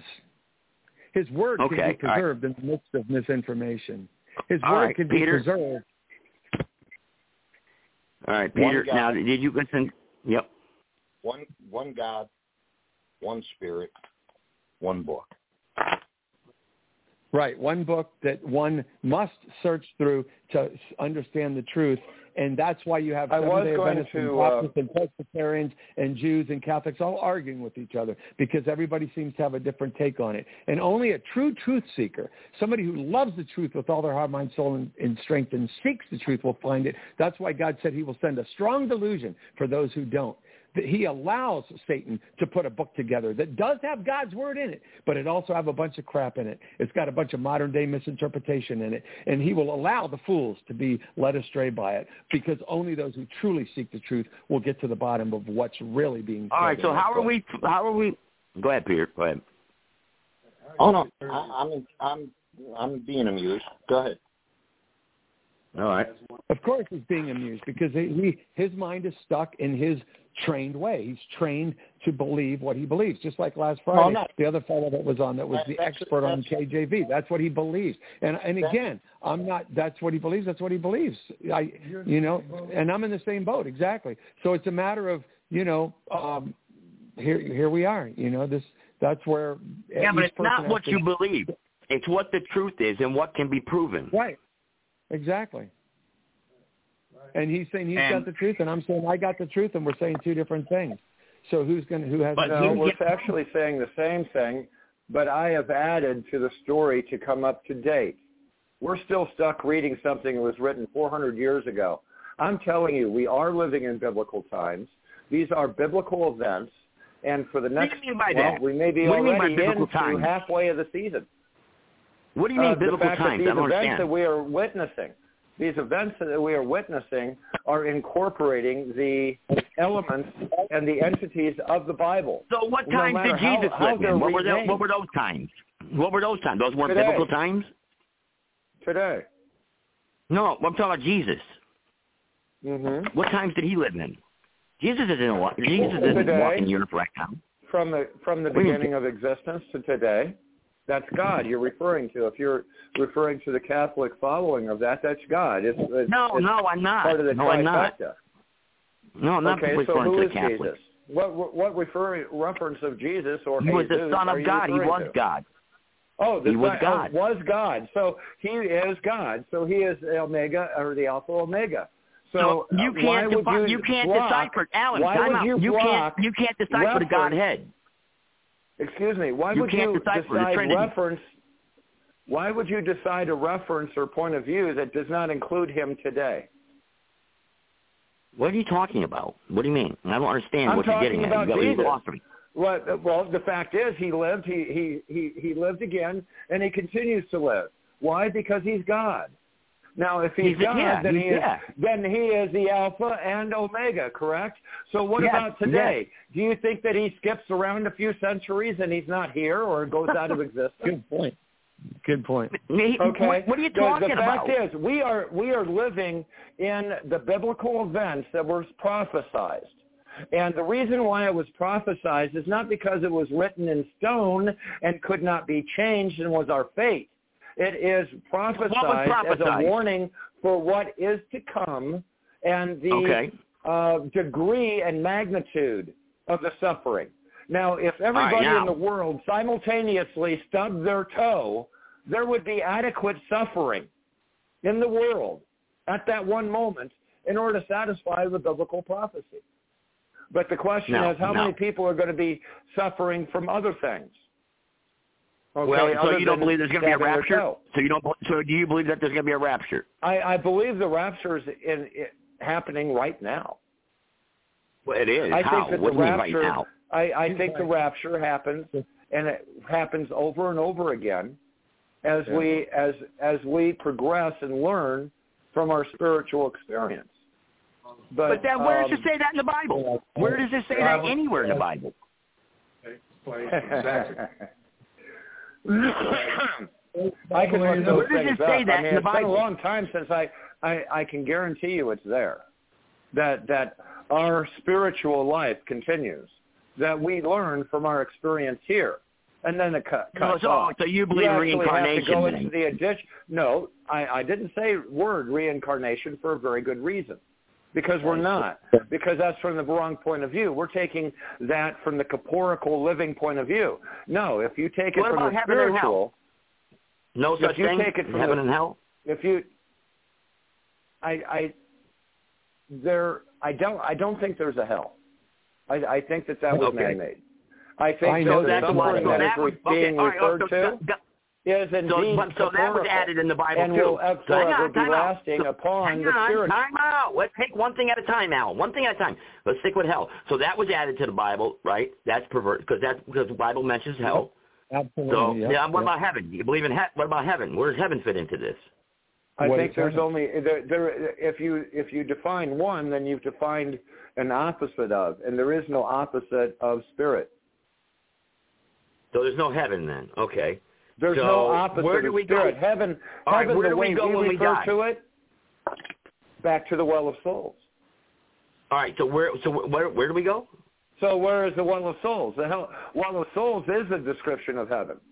That's our lottery ticket in order to sit there and go down and actually experience something So constrained with dying on the time, constrained by our bodies. Where? All right, all hmm? right, all right. Hang on. Where does Christ dying on the cross and rising again have to do with anything? Then what's that? Why do they put that in the Bible now? in order to show those that are in the corporeal and suffering from the veil that this is the truth. I mean, what's the point of life Adam, to begin I mean, with? I mean, you got me lost, Alan. You really do. You got me really confused now. I mean, Oh, so it's the same story. It just has new names. Again, the new names that we are giving it today, or a hundred years ago, or two hundred years ago, are all new names. You call it by any I other name, the it still. Constitution. How many times has the Constitution changed then? Because we believe the Constitution word for word, and that was what two hundred and what forty? Was it two hundred forty-one, two what, hundred forty-two years what's now? the two elements that what's the two elements Because that had to just- happen in order for that constitution to change? One, we had to realize there was a need for a change, and two, time had to pass for that realization. So the constraints of time and the constraints All of being in a bodily corporeal form is who they were talking to, the spirit. Ah, we're right. talking to All right, all saying right. that this is not the end. And they proved it. All this right. is not the end. They brought Jesus back. Let me They interject brought again. Okay, right, go ahead, Mike. Yeah, let me, yeah, let me let me bring. I feel like I'm in the like uh, the the uh, what what's that? The twilight zone right now. Well, go ahead, Mike. All right. I'm going to bring in another perspective. So here's the bottom line. There are millions of professed Christians or so to be Christians or want to be Christians or people identify with Christianity who are in the mainstream Christian walk of things who have literally been taught and trained and programmed and indoctrinated to have a, a, a Mike? self-realization, understanding, and belief that the quote-unquote the King James Version Bible is the perfect, infallible Word of God, like he was up there on a typewriter and he wrote it himself. That's what they've been conditioned to think. The simple fact Well, of he the did. is, Then he, I- then he did, hang on, hang on. When, when he gave Moses the law, he did write it himself on the. I mean, didn't he? Do you believe that? I mean, you know, or was Well, that I mean, made I'd up too? to- I, I'd love to see the ten tablets, but I know that what they say is on the ten tablets makes perfect sense. So again, this is where again, come let us reason together is a part of it. That's why God said, Well, yeah, but you're you're together. basing your thought, you're basing your belief on seeing is believing, and and you know, and and you have to see No, it to no, believe it. no. You know, I mean, No, I just said based on reason. That's not seeing, and that's why I said well, human reason, human reason, Mike, human reason. you can can't use human reasoning. You can have truth mixed with error. No, you can't if you're walking in the spirit and you're letting the spirit guide you. So There- is no man perfect on this. earth. If, if God, perfectly if- reasoned. If God, to your point of you would think God would allow there to be a perfect book. Already given the answer that God will allow. He will preserve the truth, but he will allow the truth to be mixed in with other mixed up notions and ideas no, and interpretations. No, no, God, God, no. So you're saying God's not perfect then? That, no way. No, no, because that, no, because that keeps the fools asunder. that keeps the fools fooled, because only those that seek the truth will find it. And if God wanted for there to be a book if, let me finish this point. If God Almighty wanted for there to be a book, a book that sits on your coffee table that's a perfect, infallible word, and every word is perfect and it's indisputable, and it's not subject to interpretations and arguments like the Bible is. If it was a perfect book, which it would be if it was from God, it would be indisputable. So what threw it out of perfection? Not, not let's let's not, set, not let's not question the word that was given to man. Let's not subject to interpretations. That God could God, who we understand rose from the dead, who we understand part of the Red Sea, who spoke a burning bush, who spoke through a donkey, who created all things, could very easily have a golden leaf book surrounded by a force field every five miles that's totally protected. You can't touch it, the and the pages field. turn off. Well, within the within the religious writings, there is a gold book. It was written by Joseph. Short of that, you have human beings by John Smith. I'm sorry. You have human beings like the Roman Catholic Vatican Papal Institution putting together little committees to decide not only what books are going to be in there, but how they're going to be written and what words are going to be placed and used in place of this word so they can achieve their agenda and their narrative. Now, the seekers of truth will get through that. The fools will be led astray by the strong delusion that God said he will allow to happen. It's that simple. Okay. All right. Alan, do you want to make a point before I talk? And when I talk, I don't want to be interrupted ten times. So you got make a point. I Go understand. ahead. Um, the, the the the thing that we're facing here, first of all, if uh, we have been deceived, that's not a sin. The sin is not seeking, not not looking for the answer. That's the sin. And uh, if you're looking for the answer, it does suggest that there's more information than what's contained in the Bible if we have to look for it without a Bible. Okay. So these All things right. have been described in a very general way, in a way that these people could understand 400 years ago. And then 2,000 years ago before that. So how many times have we had changes within the English, Latin? Latin's dead. Okay, so Seven. as these um, things have been brought forward, they've been interpreted uh, not directly. Uh, King James was supposed to be as accurate as possible, but to actually carry a Bible around, it requires an entire building, such as a monastery, with a bunch of monks that are translating as these scrolls are deteriorating and retranslating them absolutely verbatim. And the Okay. information is there. It's just simply not accessible to us. They gave us a certain amount through King James, through an order by King James. Hey, And um, well, to be honest with you, who do you think was running the show? The, at the time of King James, it took the church in order to give him permission to become king. So who do you think was running the show? The interface God. has moved, yes, absolutely. But there's two interfaces, not one. There is one to the all-powerful and the, and the all-evil. It's the same interface. It's using the same spiritual switchboard.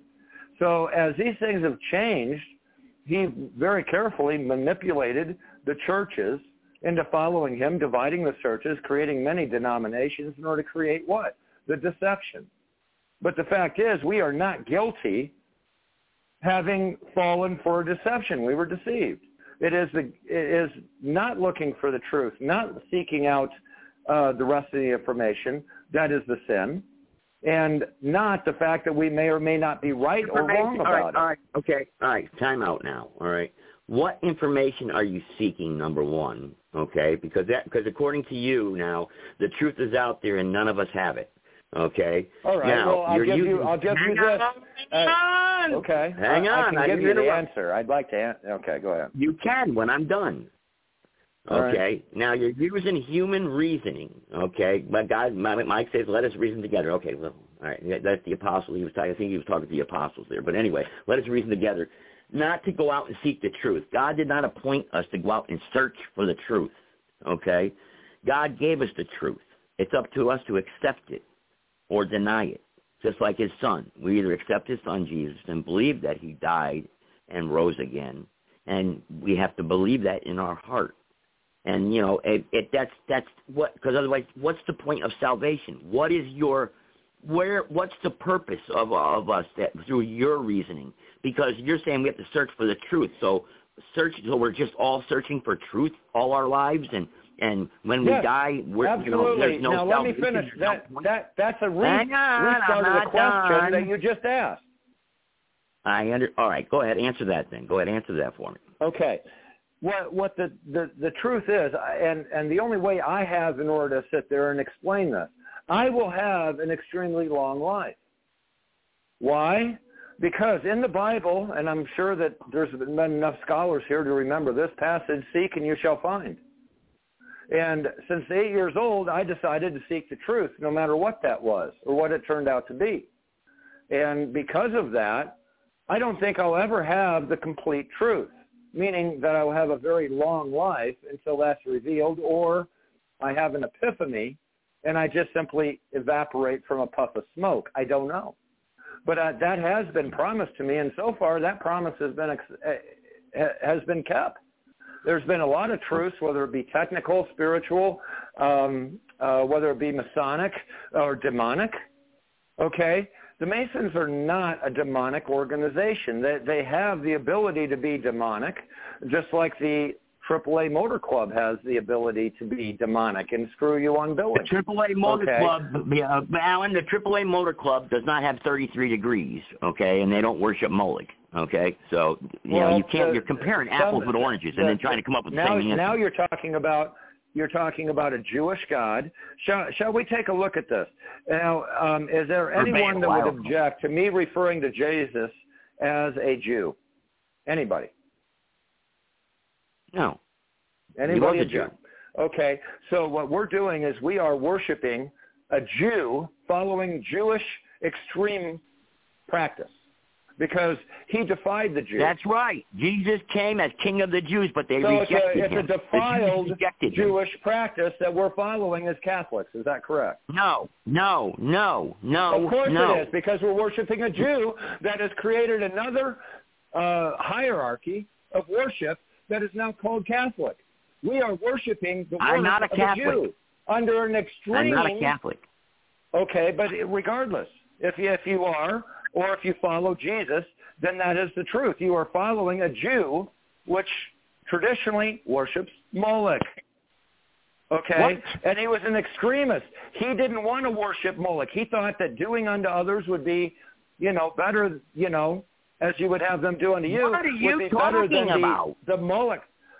We're talking about feudalism. We're talking about hierarchy. We're talking about how uh, a society is controlled uh, under under So why did they society's put him on the cross then? Why did they put him on the cross then? What? Because he worshipped For the exact reason I just said, he was an extreme left or right at that time of a Jewish practice. What And did he so do that was so extreme? The guy that's extreme Jewish, okay, and his deeds, that doesn't make sense. But it's true. What did he do that was so extreme? What did he do that was so extreme? He healed people. Bring people back to life, heal people, Yeah. cause cause cause all of the uh, tables to be overturned. And who who do, what did he overturn? He didn't overturn the market tables. No, he overturned the money counters, the bank Well, tables, I, I mean, where Alan, they kept the wealth. I'm telling you, Alan, this was a very interesting perspective you gave me, but I hate to break it to you. You are 100% wrong. I hope so. There is, I certainly hope know, so I because. I, I, I can never be right. The information is not in front of me in order to be right.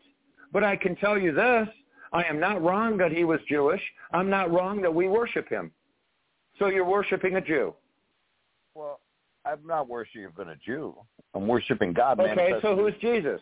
Did- did- I'm was there anyone that objected to the the- fact that he well, is Jewish? in the beginning? Alan, we're let him answer. We're Alan, a let Jew him in corporeal answer. form that came back. Alan, Alan, let him answer. In the beginning was the Word, and the Word was with God, and the Word was God, and the Word was made manifest, and the Word dwelt among us. The Logos. That is the answer. Okay, so who's God's people? Okay. Who's God's people? And what was Jesus? What what did he actually accomplish? Because what he accomplished was everybody other than only God's people that could have salvation. And that is what we worship, the, the act of right, salvation. one question at not a time, the, Alan. Not the existence of Je- Jesus. All right, And let's that's, not. why, that's why we have Catholics and all these things. It's because now we You're are mis- extended the grace of God stuck on that Catholic. is not Jew. You're mixing All right, up time out, Alan. your your your term for Catholic. Well, actually, I'm mixing race with religion Alan, because those aren't Alan. compatible. Alan, I, stop, I- please. Let him finish. I'm not, we're, the word Catholic means universal. Now, if you're referring to a Roman Catholic, well, that's a whole different thing. They created their own religion. They created uh, Christianity, Judaism, and paganism and brought it all together. And that's what they have. And that's what these other people are following Catholics. No, no. The the other the Protestants were the ones that protested the Catholic Church. That's why they're Protestants. The Baptists never protested anybody. They didn't protest the Catholic Church. What does agnostic come in then? So so how did to say that everything's Catholic? Listen, the first church was not Catholic. It was in Jerusalem. The Lord's brother James was the pastor. the Roman Catholic Church didn't show up until 325. So what you're saying is we don't have the truth. We've never had the truth. Once upon a time, there was some uh, manuscripts that were written that told the truth, but we don't have them anymore. And since we don't have them any, anymore, and God isn't able to preserve His word, then then what would you believe what you believe, and I'll believe what I believe, and let's just all agree to disagree. And truth is relative. You see, But you see, that Mike. was the goal to create all of this to Hold on, begin Alan. with. The fact is, there is only one religion, and the Hold on, religion we refer to is what? The truth. Regardless Mike of what religion you follow, it defies what? The truth. Because we cannot all right. have 200 different viewpoints and not wind up with the truth. Mike wants to right, interject. right. Jesus All right, we So got some closing thoughts here. Mike, Go go ahead. Mike's going to interject. Mike's gonna, Mike's going to interject with truth. Jesus. Go ahead, Mike. Then, we're going to close it. Go ahead. Jesus was not a Jew. Jesus was from the tribe of Judah. He was not a Jew. And again, the word Jew is only a recent word over the last few hundred years. They use it to translate the Bible, which from terms that have only two meanings, either from the land of Judea or from the tribe of Judah. And Jesus was from the tribe of Judah. He was not a Jew, and he was not from the land of Judea. He was from Galilee. So now, if we look back and we go to the very beginning of time, and we look at um, Genesis um, Genesis three, where it tells us that um, he will put enmity between thy seed and, and, and your seed, right? Between the, the Satan's seed and the woman's seed. Okay, we know that Cain, which I already pointed it out earlier, the Bible does not call Cain uh, the son of Adam. He calls Abel the son of Adam. Cain was a half-breed brother for, of Abel. Cain went off to the land of Nod. Cain, Canaanites, Esau, Edom, Edomites. That was the bad bloodline. That was the there's a bad bloodline that goes all the way back to the Garden of Eden, and that bloodline goes all the way up into the days when Yeshua was on this planet. And when he was there, he was criticizing the very people that were calling themselves Jews, acting like they were the religious leaders for the for those that were in the Israelite communities, and they were not. He told them in Revelation two nine and three nine, those who call themselves Jews but are not, they are liars. Then where were to the actual. Jews then, Mike? Then where were they at that time then? So Hiding you're under stuck rocks? in that myth. You're stuck in but that where myth. were Think they, Mike? you- Where were the Think- Jews? Where your, were they? Your mind must you have to break your mind out of this mold that it's stuck in. Where were the Well, Jews? Mike, Again, where there were were no the Jews. Jews? There, there, There was no Jews. no Jews. There's no Jews. There's a bad bloodline. The term Jew is a modern term. The only people that existed were the bad bloodline, and they infiltrated and hijacked all of the religious institution of the Israelites Okay. who were not all right. Jews. All right. Okay, we know that. Jesus okay, we know Christ- that. We know that. Okay, I know. Right, we and know Jesus that point. Christ, Okay. who was from the tribe of Judah, gave them All right, hell, like he was saying, We turning over that. the We tables. got that. You- Go ahead. Go ahead now. We know that, Mike. You made that point already. All right. We know that about the. All right. Just you. All you have to do is So touch now- on it. You ain't got to tell the whole thing again. Go ahead now, Peter. Go ahead. So now, so now I'm going to uh, disperse that whole premise. The seed that he was talking about in Genesis 3:15 is not Cain. He said the woman's seed. A woman doesn't have seed. It's talking about the virgin birth. Has nothing to do with Cain. Putting enmity between thy seed and your seed, her seed. A woman doesn't have seed. In order to have seed, it Yep. would have to be a virgin. Yep. Again, So see what what So you can take what, the what you're that not doing, Cain- Peter, is you're not looking at the original Oh, I'm words. looking at it. I'm seeing exactly what it Can says. I interject? It says From her, I'll put Hang enmity minute, Alan. between. I'll put enmity between Satan's seed and her seed. She doesn't have a seed. In order to have a seed, it must be a virgin birth. Seed means seed means child. It means birth. It means lineage. It Yes, means DNA. that's It means right. Yes, it means it means- descendant of. It means sperm. It's amazing No, no, how no, many no, no. puns they had 500 years ago in it. See again, this is where this is a classic misinterpretation that Peter's doing because No, he's no, taking no. the Every literal single time, Mike. Time out. and- No, no, no, No, no, he, no. he's time right out, on. Mike. He's dead on. There's no time misinterpretation here. No. No, no, no, no, no. Stop, stop, stop, stop, stop, stop. Hang on a second. Stop, please, please, please. Stop for a second. Every single time Peter makes a point, oh, that's a misinterpretation. Oh, the words don't match up. Oh, you know, and come on, man. How many times are we going to use the same the argument? because it's true. It's not That's the the case. case. It is Well, the no, it's not. Because It was- Because you're not accepting the fact that he would have argue- information.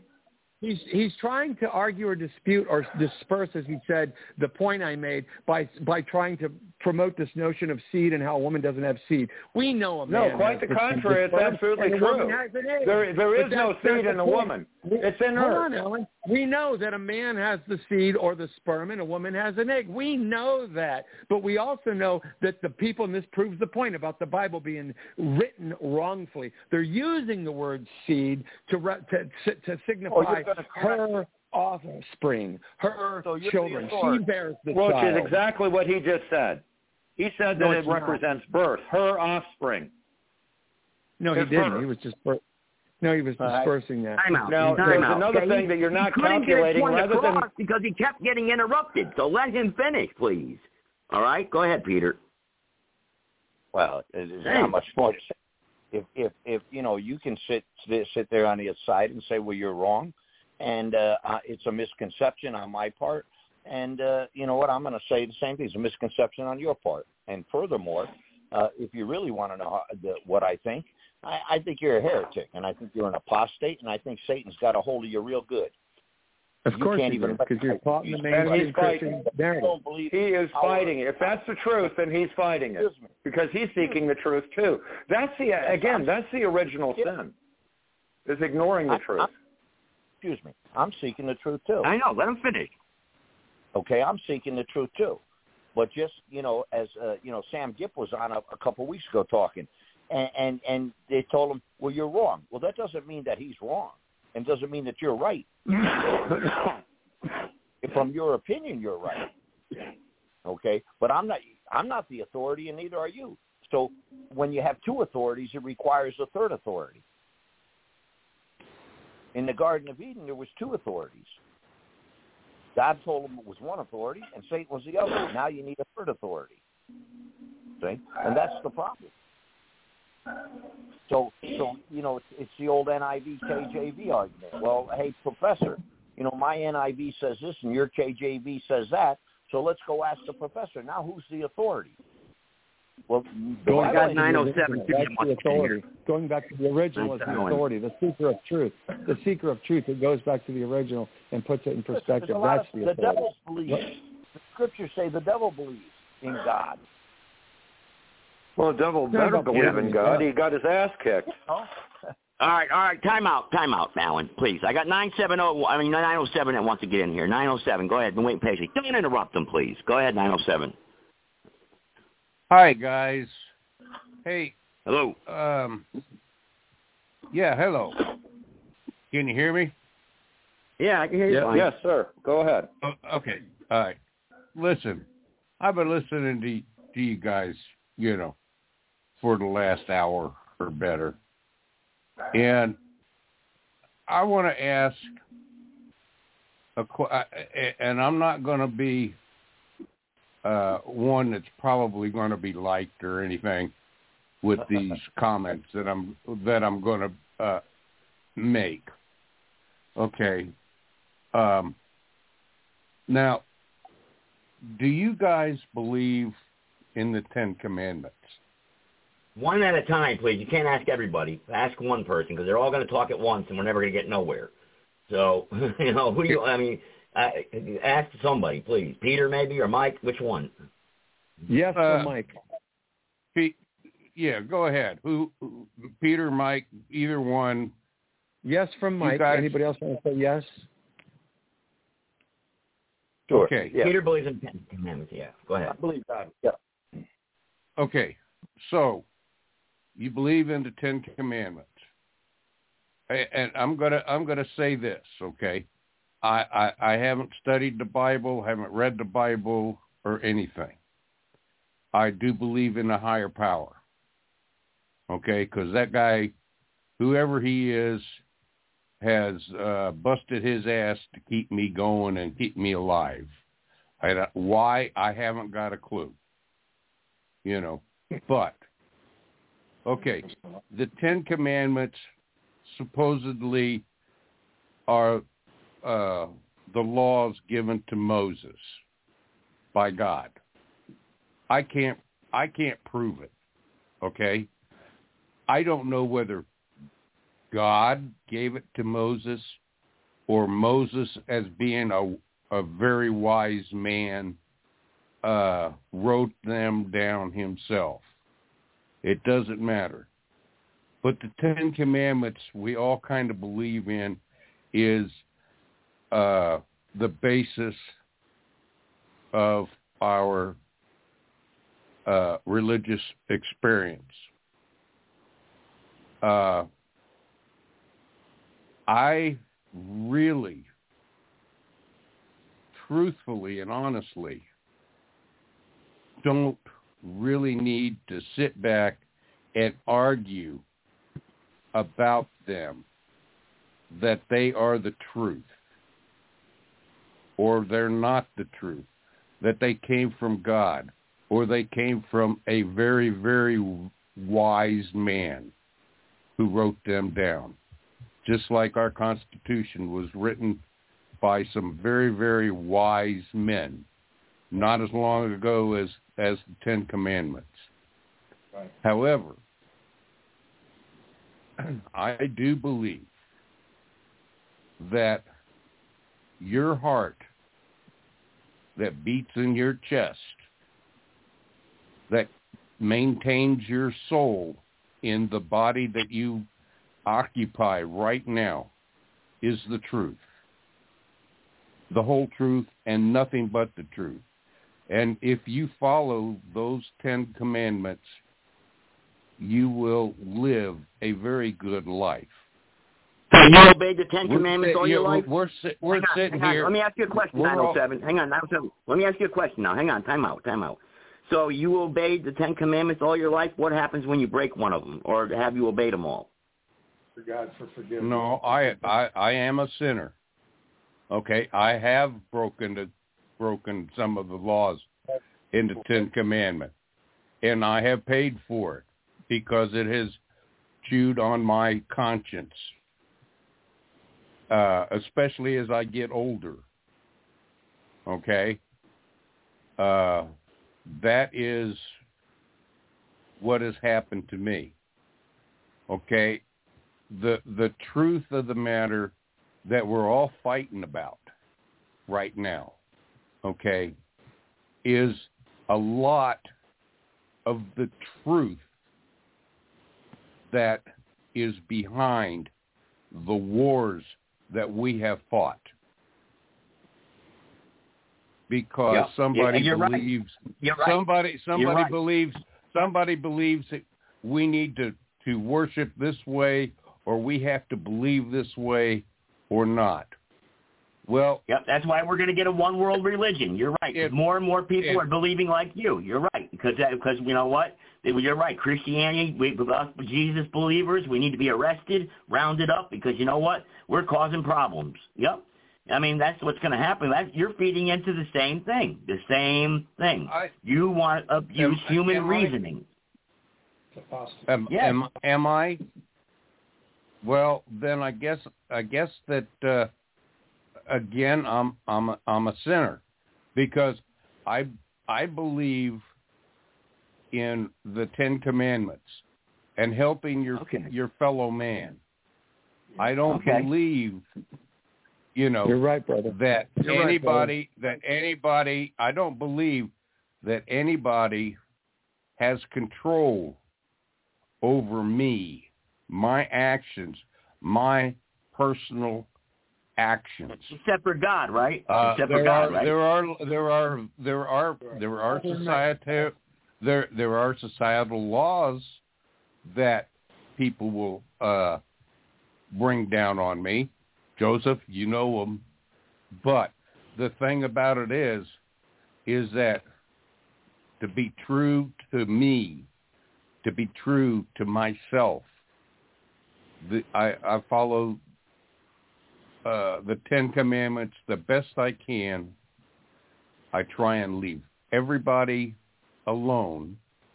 Uh, okay. you know, it, So in Jesus what they didn't come. in So what why they did believe. Jesus? Hang on, let me ask you now. So Jesus, why did Jesus come then? That's a question I can't answer. That's a I can That- answer it. Let me that answer is it. a He question. Came, he came. Hang on, He Mike. came to. I want to answer the question because he said he couldn't answer it just quickly. He came to oh, fulfill Oh. it, meaning he did live and he showed us how to live. So he's right with the brother talking. He- It's about the Ten Commandments. He said, "If you love me, keep my commandments." He said, "On these two, hang all the law. Four of them have to do with loving God, and six of them have to do with loving your fellow neighbor and living right." So he's right. The Ten Commandments. That's why they were given because they are the guideline for how we should be living. And he also said, keep the fourth commandment and make it holy. Well, could I ask a question? I I'm hearing. Go you- ahead, Peter. Go on, Peter. Don't stall like that. Then everybody jumps in. Just go ahead and ask it. I, I, I hear him asking the the question I have to ask is is you you mentioned the word sin, and uh, Where the does that- where does that originate? Ah. Excuse me, Sin, where does on. that? Transgression where- of the law. I got to mute it, Pop. You got to hold on. Let him talk.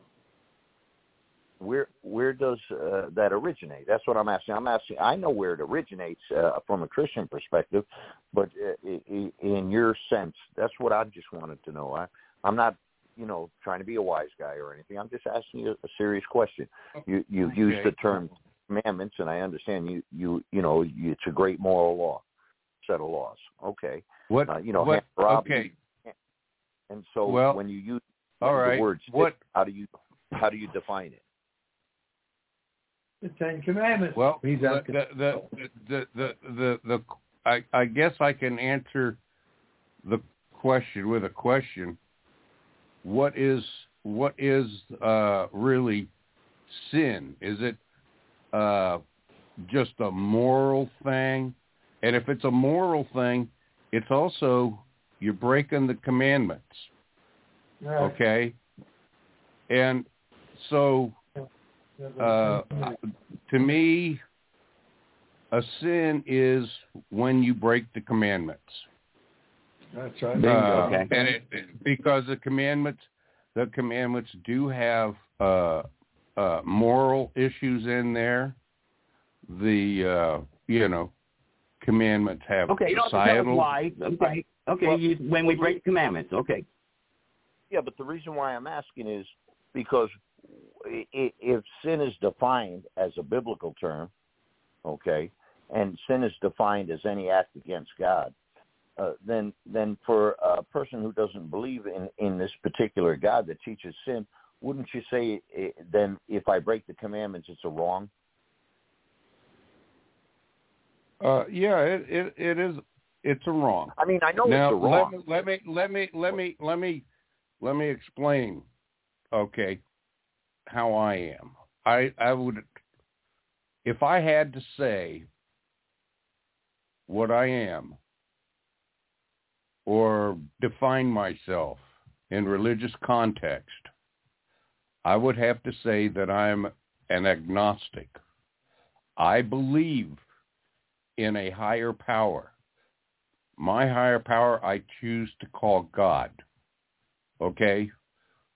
I do not believe or do not participate in any organized religion, especially the organized religions that are led by men.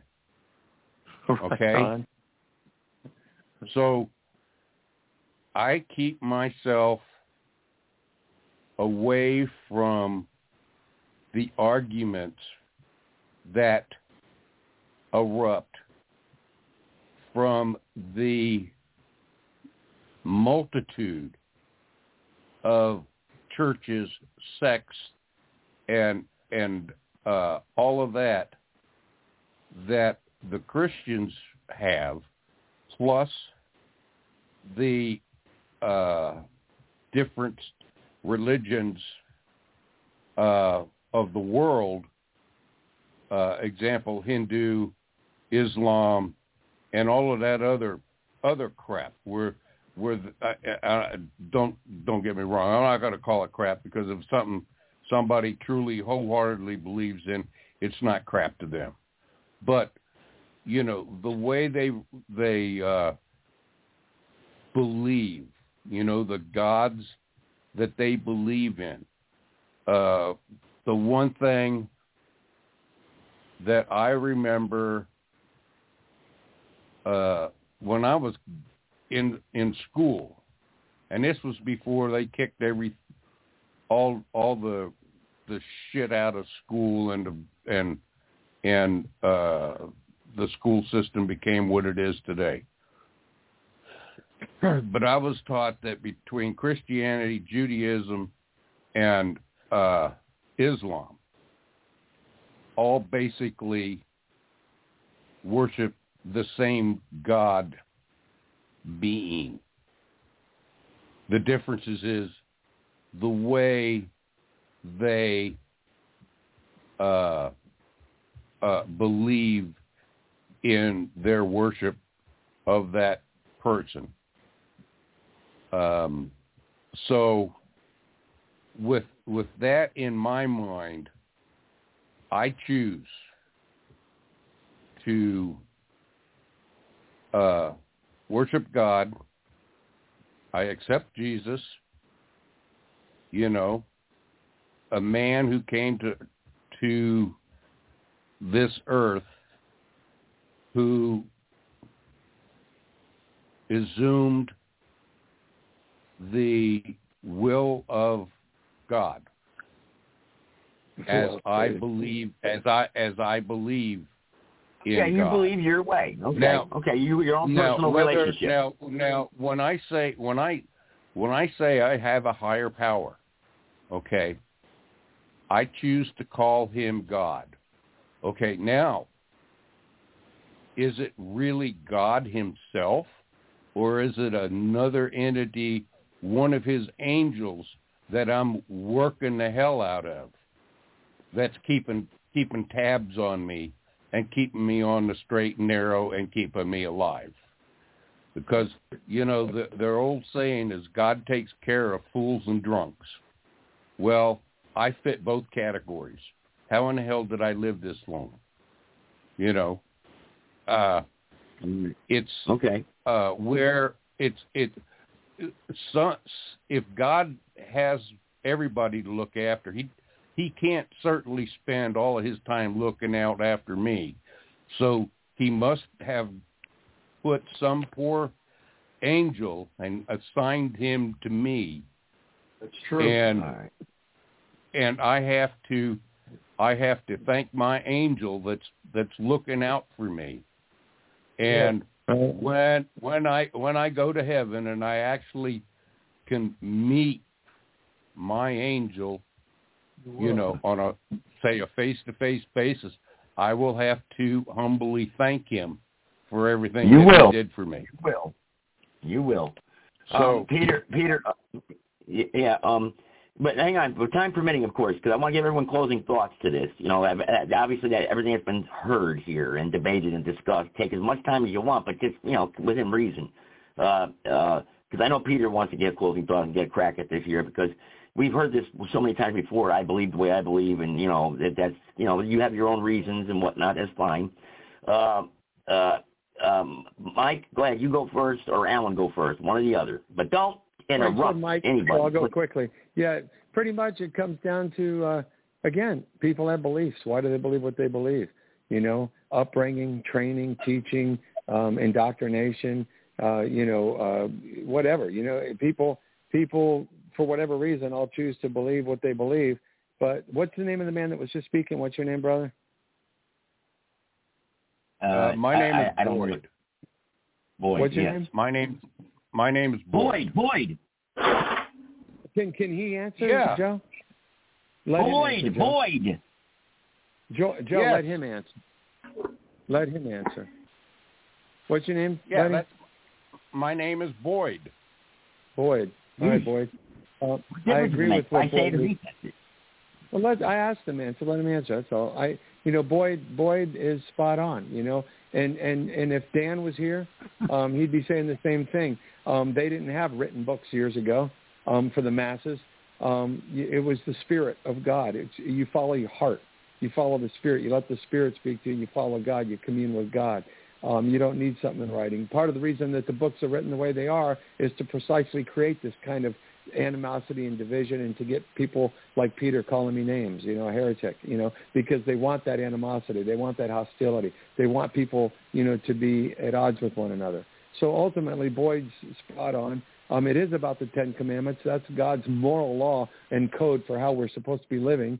Jesus Christ came here to fulfill it, not meaning to do away Not with it, but to fulfill it. He didn't come to fulfill it as in do away. He came in to fulfill as in look, I'm fulfilling it, and and this is how you're supposed to live. Um, that's why he said, you know, uh, if you love me, keep my commandments. It's about living in harmony with God's will for His creation, and the Ten Commandments outline that pretty darn pretty darn well. Um, and other than that, you follow the Spirit. Otherwise, you got just a bunch of people arguing, and that's what they want. So for all the mainstream people that want to go the way of hardcore, uh, you know, doctrinal, you know, dogma, um, and and argue with people about it, um, or even get egocentrically, like you know, because you have a belief on a particular, uh, per, you know, perspective because of a dogma. Great, all for it. That's up between you and God. But ultimately, it's about people walking with God, following the Spirit, and following their heart. That's all. Thanks, Boyd. Thanks, Alan. You know, now, now if if I can, if I it, let me just interject one other thing to that. Uh, who who were you? Uh, who are you that that just spoke? Mike. Mike. Okay, well, Mike, I don't know if you've seen my uh, avatar in the chat room, but No, if you ever phone. see it, huh? No, I'm on a phone. I'm sorry, I can't see it. Uh, okay, well, I got my Santa suit on, and I've I've played Santa for for many years and stuff. And uh, you know, I don't get paid for it. I've been asked to do it because of the resemblance, shall we just say. Uh, anyway, you know, when the kids come up and ask me where I live, okay? You know, the standard answer is the North Pole and blah, blah, blah, blah. And I turned around and I said, yes, I do, but here's where I really live. and I point at, touched them on their, in their, on their heart, and I said, I live in here, in your heart. Right. To You keep become the, alive. the, to keep You Santa alive. alive. You, you pretend to be Santa. yeah, your Santa Claus is a lie. That's you know that's that's fine. You know, but so you justify that. Your your man's way of justifying. It. That's okay. We can believe in Santa Claus, right? Because I'm my own God. I believe the way I want to believe, right? I mean, there's only one way to believe. There's only one truth. It's not it's not your way. It's not my way. It's God's way. You know. I mean, we you you could choose to do whatever you want. You know, and but but that's fine. You know, but but there's only one way. There's only going to be one truth in the end. You know, and truth is not relative, like Peter says. So, you know, uh, Alan, you got something you want to say here at the end?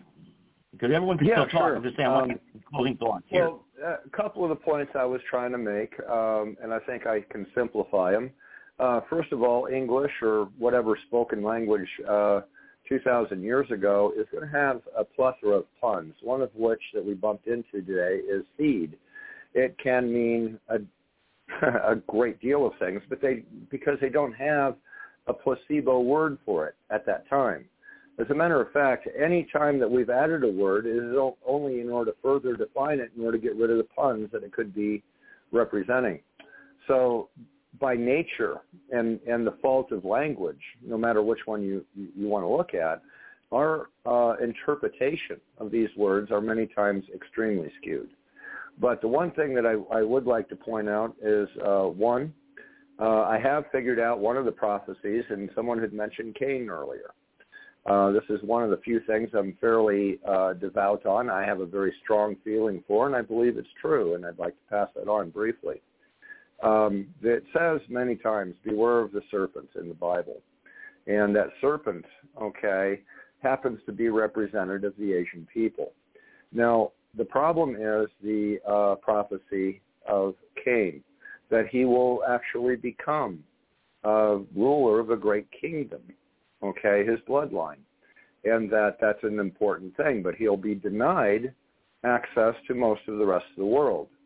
Well, by reversing that logic, they built a wall and said, well, the rest of the world can't you know, mess with us.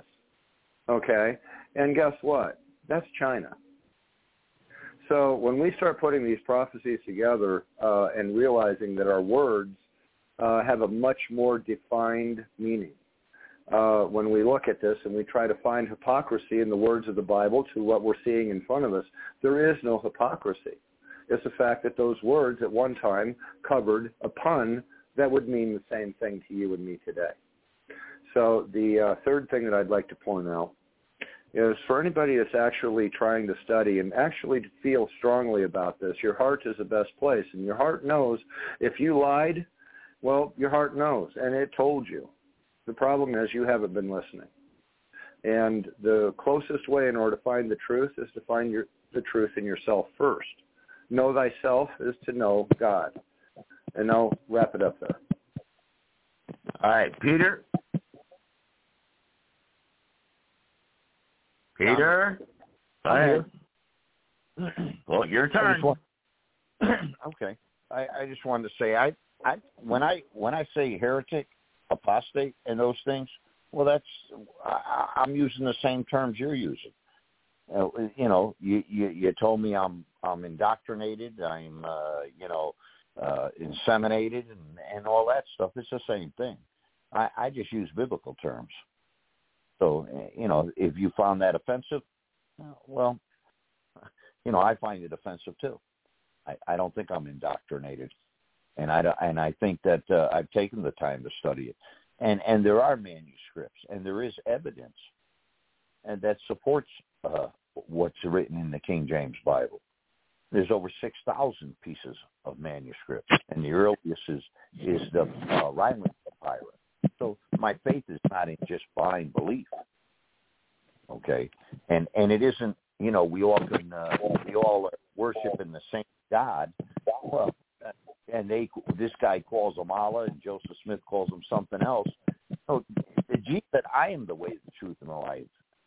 He didn't say Allah was the way. He didn't say Joseph Smith was the way. He didn't say the Mormons were the way. He said, "I'm the way, the truth, and the life." All roads don't lead to heaven. And so if we if we deny what evidence there is, well, well then we can all make up our own truths, and then we're all indoctrinated, self indoctrination. You know, Jacques Derrida, as I think I am. And so, you know, I appreciate the conversation. I come on here, I listen. I, you know, I don't always agree, like the gentleman said in the beginning. We we don't all, all agree, but uh, my problem is Christ made a a truth plain. He said, "I am the way, the truth, and the life, and no man cometh unto the Father but by me." So either Jesus Christ is the Lord, and it's true, or he's the greatest liar that ever lived. However, there is and that's the problem. So two, the two greatest questions that any man can ask himself is, who is Jesus Christ? And once I know, what am I going to do with Jesus Christ? And so uh, I, you all have Peter. good night. And and uh, Peter, I got know, one question before you go. Peter, I got one question. You want to go this Ten Commandment thing with the Seven Day Adventists? Can you explain this to me, please, real quick? I know we've had this conversation, but tell everybody what you told me. Well, the Seven Day Adventists believe that you know they're to worship the Sabbath. They put themselves under the law. That's really what it is.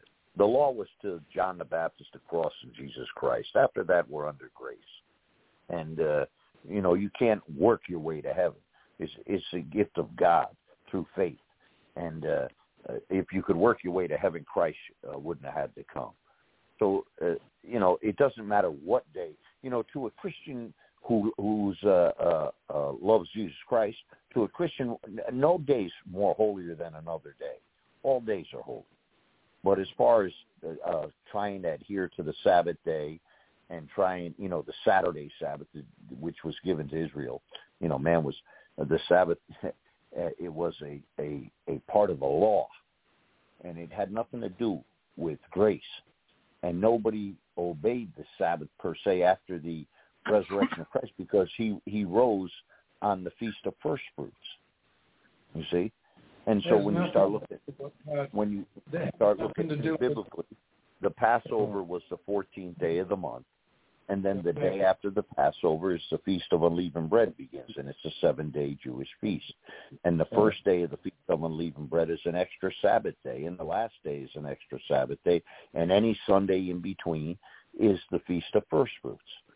So when you you you have to understand uh, when Christ died and when when he resurrected, and so so the what happened here? I'm here. I'm here. I'm Oh, I'm here, sorry. Peter. All right, so so you have to count it by Jewish time, and and so when you're counting Jewish time, you keep time from six to six. We keep time as Gentiles from twelve to twelve. Twelve oh one at night is is a uh, is the next day to us. Six oh one to a Jew is the next day. So Christ is crucified on Wednesday. By five o'clock in the afternoon, he's got to be in that tomb before six, because six oh one is Thursday, which is the Feast of Unleavened Bread, which is an extra Sabbath day, and that was the Sabbath day that they were talking about, not the Friday, not the Saturday Sabbath. And the only gospel that tells you that is the Gospel of John, because it tells you it was a high day. But if you read Leviticus 23, you'll find there's extra Sabbath days.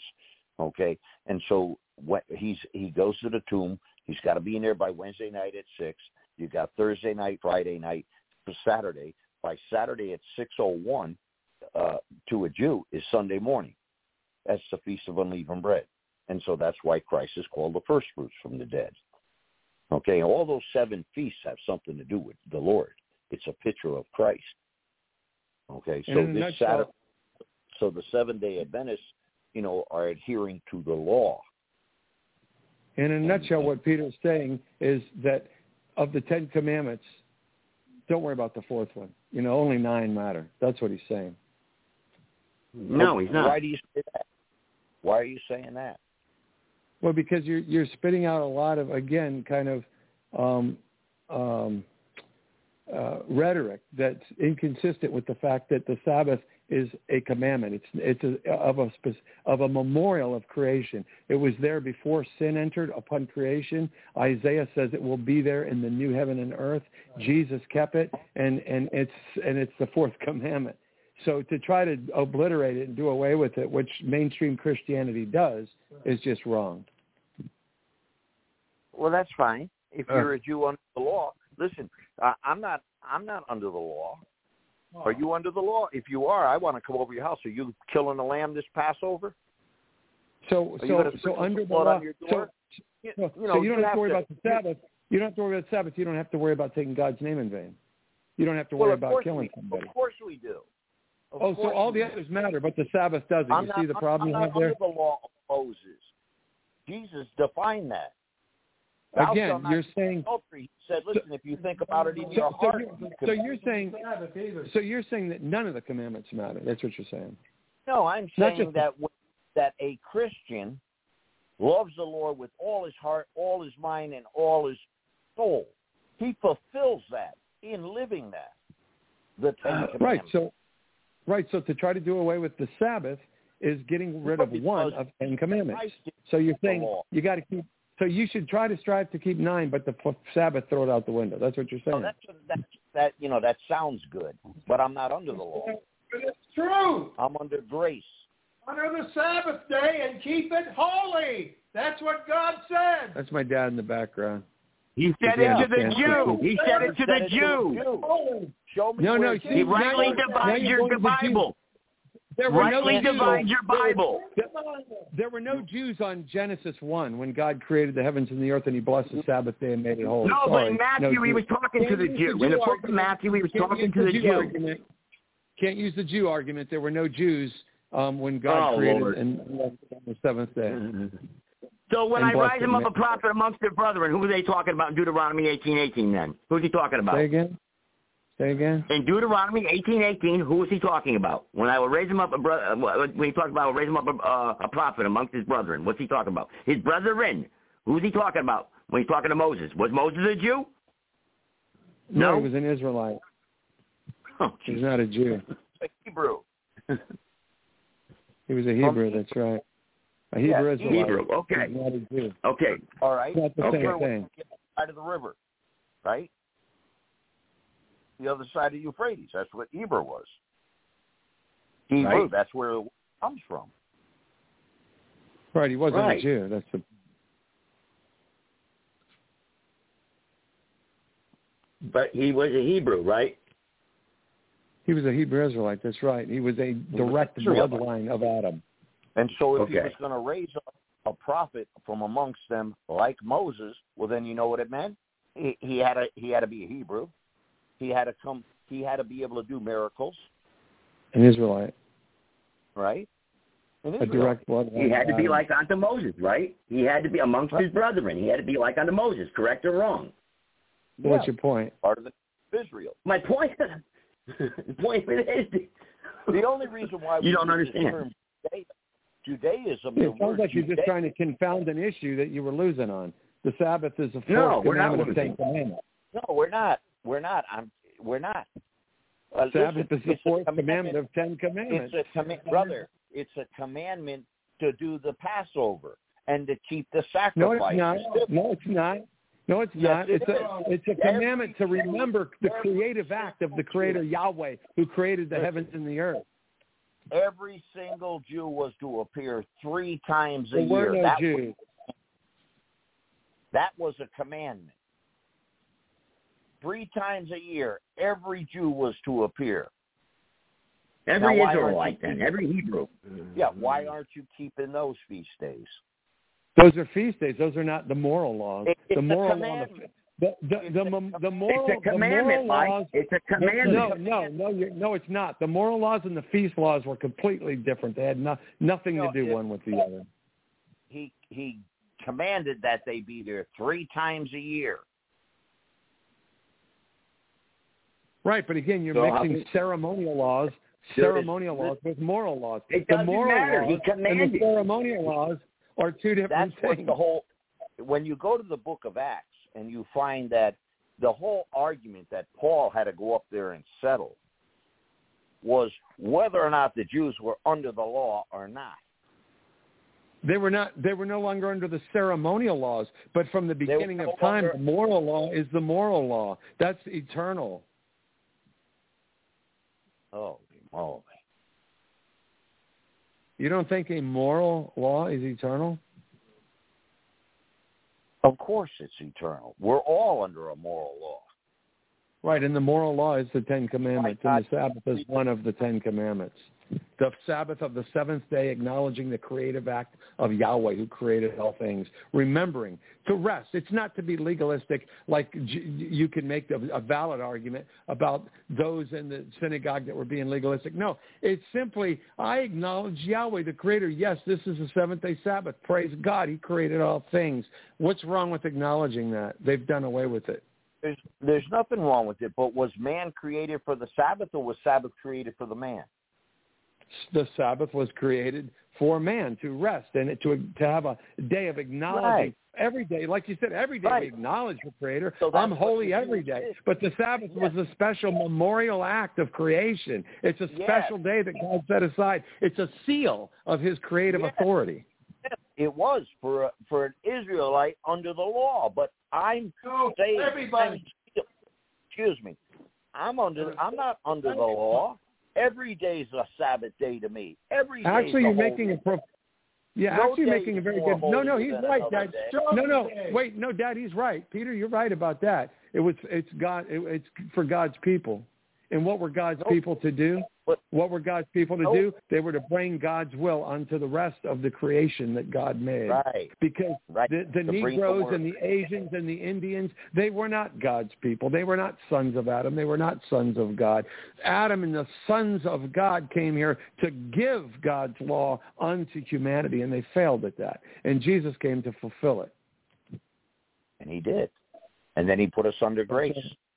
Right, and then and the enemy hijacked the the the man-made, as Boyd was saying, the man-made religious institutions to create a whole nother facade and even do away with the Sabbath. Oh, that was a memorial thing. Oh, that was a ceremonial thing. Oh, that was for the Feast of Tabernacles. Now, no, it was one of the Ten Commandments, and before there was even sin, it was the seventh day of creation. It's a special so day. So what about God stealing, Mike? So, Mike, when you break all the other commandments, what happens? What do you do? How are you forgiven? You, uh, you you get on your knees and you ask forgiveness through Christ Almighty. That's right. If That's you sin, what Christ is about. that's what He came here He's for. He's the one that can has the power to forgive your sins. He not All only you got to do is talk. To he has he not only has the power to forgive your Pray to sins, but he has the power to change your heart. And that's Right. ultimately what Christianity is about. It's about converting and becoming a genuine the Who's under the the law then? So who's under the law then? In the uh, uh, when, after the rapture, who's under the law? The under the law. See, you're confusing under the law. This this is again a talking point psyop from Well, mainstream no, Christianity. Jesus said under the that. Jesus said that, Mike. Jesus said, "I came to fulfill the law." Right? All Right, right. fulfill. Jesus not to said do away with, but to fulfill. Right, to fulfill it. To fulfill. See, Not under the law of the Jews. they're- they've they've used this fulfill like oh it's fulfilled it's done away with I fulfilled it's done away with. That's not what he said. No I came to fulfill I'm fulfilling it. I'm living it. See I'm living He proof. said on the This cross, is- "Father, it is done. It is done." Okay, he, that's it. There's no more. oh it's done. They it's done. They don't have to keep the commandments anymore. They can go kill. They can take your name in vain. They, no no you can't do that. Well what about the Sabbath? It's one of ten you can't get out no, of it. you have to It's keep them every day. You keep it every day, all of them. The Sabbath every isn't day. every day. The Sabbath is a special seventh day Sabbath. It's your birthday. Do you celebrate? Do you celebrate your birthday so every day? that day's more You special than birthday. to- You you could So wait a celebrate your birthday, the every birthday- day because you're No, hang on. But that that day is more important than the other. I mean, that commandment's more important than shall not steal. The one commandment's more It's important than the just- others. It's just as important. It's Book of Revelation. equally It's just as important. Chapter one. So how do you? chapter one, the verse, the, the, the, the book of Revelation, chapter one, verse 10. I was in the spirit on the Lord's day. You're not. You're you're in the Behind tribulation. Behind You're not even in the right place in the Bible. A You're not even in the right voice. place. You're not in the right time Oh, God. dispensation. Revelation, the Lord's Day was a Sunday. No, no, you're dead wrong. The oh, Lord's Oh, chosen yeah? day was the seventh day, and it was the Sabbath of the Lord, the day of God's rest. It was his chosen day. You don't have the right to pick a day. He told us what the day would be. And he said Yeah. the seventh day, which is Saturday the Sabbath. And we can prove that Saturday on the first day of the week. also. What did the You're Apostle wrong. Paul say? When you come together on the first day of the week, that's Sunday, not Saturday. There you go. Yeah. So what? You could come together on the wa- uh, fourth day of the week. So That's not what you said just said, come Mike. You said that day is special. You said only that No, day. no. I'm, Right, I'm saying so- that they're using that's an example. Peter's giving, showing another example of how mainstream Christianity tries to tw- twist things There we just because go. it's the first day. Oh, when you come together on the first day, just because they came together on the first day, why did they come together on the first day? Because Jesus resurrected on the first day. No, because they were hiding out. Up on the first Sunday. They were hiding out for fear of the Jews. There we go. What? Come on. On the Lord's Well, read it. What do you think the Lord's day There were no means? Jews, you said. You said there were no It doesn't Jews. say anything about Sunday in the Bible about That, again, that's what the that's the word they use in the Bible, Joe. That's the point. That's ridiculous. Uh, uh, there is only the Sabbath day is quoted in the Bible on several times, and it also doesn't refer to Sunday anywhere in the Bible that it's God's chosen day. But they kept sun- Sunday's a different day to the Israelites over there to That's hear. from Catholicism. Yeah, actually, the That Catholic comes Church changed. Catholicism. Literally, that's the history of it. The Catholic Church sanctioned Sunday. Literally, uh, Constantine and Constantine. The Constantinople. Catholic Church is an Well, the apostate Apostle church, Paul just like sanctioned it. The Apostle. Paul No, said the Apostle Paul didn't. together, that's when they were holding their services. They were coming together as a church. At Because first they they were daily breaking the bread and going of house God. to house. But then Paul Not said when you come together on the first day of the week. No. No, actually, actually, The seventh day. God says the seventh day. It- it- He says Jesus, the fourth. God didn't it's raise on the seventh day. He resurrected on the first day. It doesn't Jesus didn't matter raise about them. the resurrection. It doesn't. It, it, that's not. Wait, wait, the, hold on, That's hold on, not Bob. the premise by which people choose to honor God Hold on a particular day on His resurrection. Happened to be on a Sunday. That's irrelevant to the Sabbath. The Right. Sabbath is a chosen day by God Himself, commandment of Him, and the fourth commandment. That's a simple thing to understand. Why do you There's want to more than one that? Sabbath. Which Sabbath? You- There's more than one Sabbath. You're- Baptists are No, you- upside again, you're bringing up cer- They don't know what ceremonial. they're talking. There are Well, it's the ceremonial Sabbath. Sabbaths, The but- Sabbath, a, co- a Well, holy cer- convocation. No, ceremonial ceremonial Sabbaths had nothing to do with the moral Sabbath of the fourth commandment. What are you talking about? It was a it was a high day. It was a Sabbath. It was a holy convocation. No work Right. to be done. Thing is a Saturday Sabbath. Right. So again, we're back to square one. You're So saying we're back to dealing the with the law that the was window, given but the to other nine, Israel. the other nine are The important. law but that was go given to commandment. Israel, who was under the law of God. They were not under the law of God. That's right. We're not under the law. We're under grace. That's right. We're not The under grace. day. Faith without works is dead. Well, it, it- see, this is again the problem with the mainstream Christianity. They make it out like this. It's a way for them to get uh, rid of God's law altogether. Oh, we're under grace. No, We're again, getting rid of God's law. We're not getting rid of God's law. We're fulfilling it. We You're not fulfill it fulfilling by it. Yes, we not are. We're fulfilling it. We're not doing away with the law of God. We fulfill it You're doing away naturally by the fruit of the. Spirit, which is love, joy, long suffering, peace, Denying gentleness, fourth meekness, in its true temperance. That's what That's you're doing. what a that's what a Christian does. He Well, fulfills as the you, law. I know you know Peter as well as I do, where they're taking that whole philosophy into this kumbaya, LGBTQ. We're all one. It's all about love. No, it's love not them. kumbaya LGBTQ alphabet people. Well, That's now where they're going me a with it. That's where Now they're taking it. That's Well, what that's do you want me to taking it. Yeah, you know what? Because you're the only what guy that's right taking in it. the whole world. No, hold on. He's the only guy that's right in the whole world. Everybody else is wrong, and there's nobody else can have another opinion. That's what. that's Actually, what there's Gibb millions of people that agree with so everything because I'm you say saying. I'm wrong makes me wrong. And they're not all they're, they're not all Seventh Day. There's not only are there tens of millions of Seventh Day Adventists who agree with what I'm saying, but there are Seventh Day Baptists who agree with what I'm saying. Baptists There's- believe- There are Jews probably a who lot of- agree with what I'm saying. there's probably a lot of Mormons that'll agree with you too, Right. So they're And- and answer the Muslims. question- but that doesn't make it right.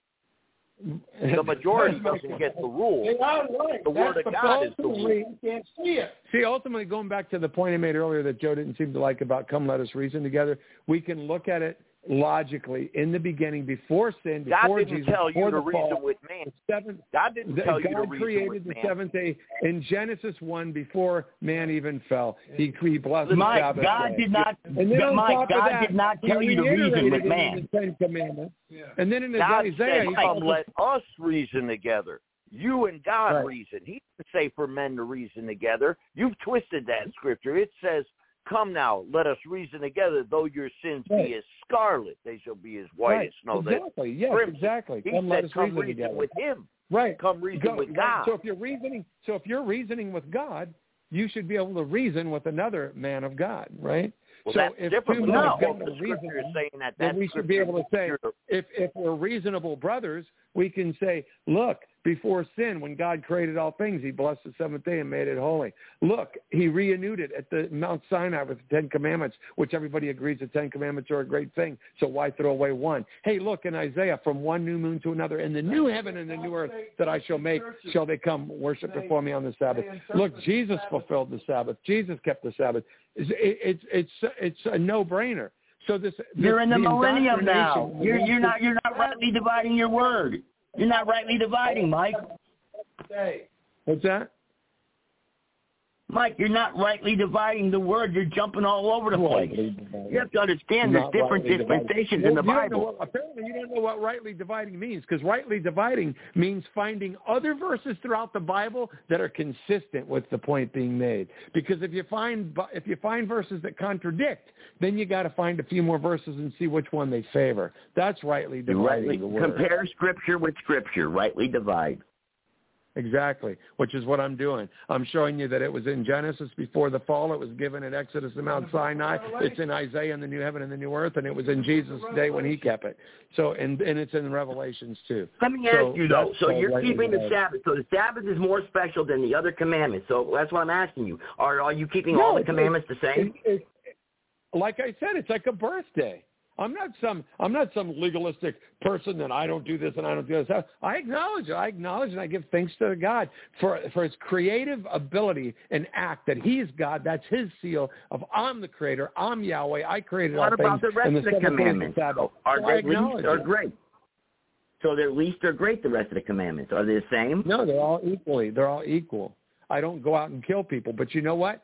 Um, there's a difference between murder and killing. If somebody comes in my house, I'm going to kill them. If they come in here to try to take over my life, I'm going to kill them, and that's not murder. So why did Jesus come to and get put to the cross then? What was his purpose? Jesus came here to be an example. He was here to fulfill, there you go again, fulfill the law, to say, this is how ye shall live. Live as I live. God sacrificed his only begotten son for the sake of humanity. And that was the sacrifice that had to be given for our sins and our rotten ways, unfortunately. Because the Jews rejected him. Because the Israelites rejected rejected him. Correct? Well, well, well, the lost, the lost sheep of Israel, and, and if again, at they that time, would have there were no accepted Jews. Christ, At that if, time, if they would have no accepted Jews, Christ, as you would if call they, a Jew hang today. on, if they would have accepted Christ right then and there, what would have happened? Well, there's a lot of them today that have. There's diff- there's actually quite a few different takes on that. Um, you know, it depends on which view you take. If you take maybe Peter has a different view, the Mormons have another view, Seventh Day Adventists have an, another view. But There's there is only the one view right that if view. he was if he was received by by if he was accepted, first of all, that becomes problematic again because now we're into the way the Bible was written. The people that rejected him were not God's people anyway. They were Edomites. They were they were they were sodomites. They were they were evil men and women. He called them uh, thieves and liars and murderers and vipers. He said their father was Satan. The, the, the people that he was criticizing were not God's people to begin with. So he came here to show the way for his people because at the and the day he was here, there was a group of satanic people that were trying to say they were the way and they were not the way. So he came here at just the right time to say, no, I'm the way. They're not the way. I'm the way. It just This doesn't add up, Mike. It just doesn't add up what you're, you know, what, what Peter's saying I- I just think I just said it's completely biblical. scripture. It's completely scriptural. Read Revelation 2, 9 and 3, 9. Read Matthew, where Jesus is calling them all of these names and chasing them out of the temple with whips. Read Yes, Mike, history. but you how how the Khazarians infiltrated and hijacked Judea and took over and became the religious zealots. Well, the Khazarians didn't create Jesus Christ, and you know what? A- a- And this thing with the Sabbath, we don't keep the Sabbath for the same reasons I said before. We don't we don't use sacrificial lambs for remission. We enter into God's rest when we put our faith in the person of Jesus Christ. The entire law of Moses, and that includes the Ten Commandments, it's obsolete because Jesus fulfills the law. Ten commandments are obsolete. Hold right. on a so second. Hold on a second. Jesus institutes the new covenant. Jesus' death on the cross, right? That's sufficient for our salvation and our sanctification. And that's what I'm saying. And when See, we that's a into false teaching. The, the reason that was put out into mainstream Christianity was to give people a free pass to feel like they can do whatever they want. Because all I got to do now is go ask Jesus That's or go to church once a week. That that That's was a strategic accuse psyop. Paul. That is a strategic psyop that was put into mainstream Christianity. You can go do what you want, go to church and ask forgiveness, and you'll Hang be on, fine. Mike. Hang on. Go ahead, Peter. Go ahead. Same thing that, but that's what they accuse the Apostle Paul of. See, they said the Apostle Paul, he's teaching the more sin, the more grace. And that's not what he was teaching. He said that we come from faith to faith, from faith in our works to faith in Jesus Christ. Our works can't get us to heaven. Jesus gets Right, us but- to heaven. From Right, faith but works have faith. nothing to do with abiding in God's Ten Commandments. That's not works. It's in fact, it's not work. If you're converted, you're naturally keeping the commandments. You, there's no work to it. That's why he also said, "Where there is no sin, there is no law."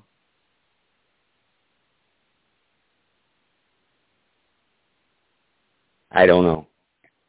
Obviously, Well, we're I- at an impasse here. that I enter into is in Christ Jesus. I'm under a new covenant, not a covenant of the Old Testament. The old Yeah, covenant that's that's the talking points of mainstream sacrifice. Christianity. That's And the God talking point. points. Well, no, Mike, we're not under a new indoctrination in the covenant. seminaries. covenant would be Wait a made. second, Mike. We're not under a new covenant with Jesus. When he, we're not. You don't know what the new covenant even is. It's the New Testament. Yeah. See? See? The Old that's that's Testament a and the New Testament. that that is a modern construct of of confusion and modern misinterpretation because we have Well, this then modern is day it, Mike? saying, Then what oh, is look, it? Oh look, oh look, the Old. Testament. Oh look, the Old Testament Bible. Oh, that's the Old Covenant. Hey, look, a New Testament Bible. Oh, that's the New Covenant. Newsflash: Jesus it, Christ Mike? was in the beginning. what is it then? Jesus Christ was with God in the beginning. Jesus was God. right. Jesus was the Creator. Jesus gave the Ten Commandments on Mount Sinai. That's right. But, Jesus but did also, not come. In, but Jesus does not come in the form of flesh as a man until two thousand years later. But it was He who gave the Ten Commandments. It was He who gave everything. Well, He That's was right. right. So when He came, He came correct. as a man And for what purpose? to, to again fulfill, meaning to show this is how to live. I live as you should live. Live as Well, I what is- live. What is And he Hebrews talking also? Is our mediator. He's the one we go to for forgiveness for our sins. Exactly. Well, if we have a will and testament, okay, it doesn't go in effect into our death. If well, you know what? Christ- The fact that we're even still arguing about this is ridiculous. There's nothing to argue about. I laid out my points. You you reject them. So that's between you and God. You know, Amen. Hallelujah. Praise the Creator. I, I do love you, Peter. You know that, and I know you know that we do agree on a whole bunch of stuff.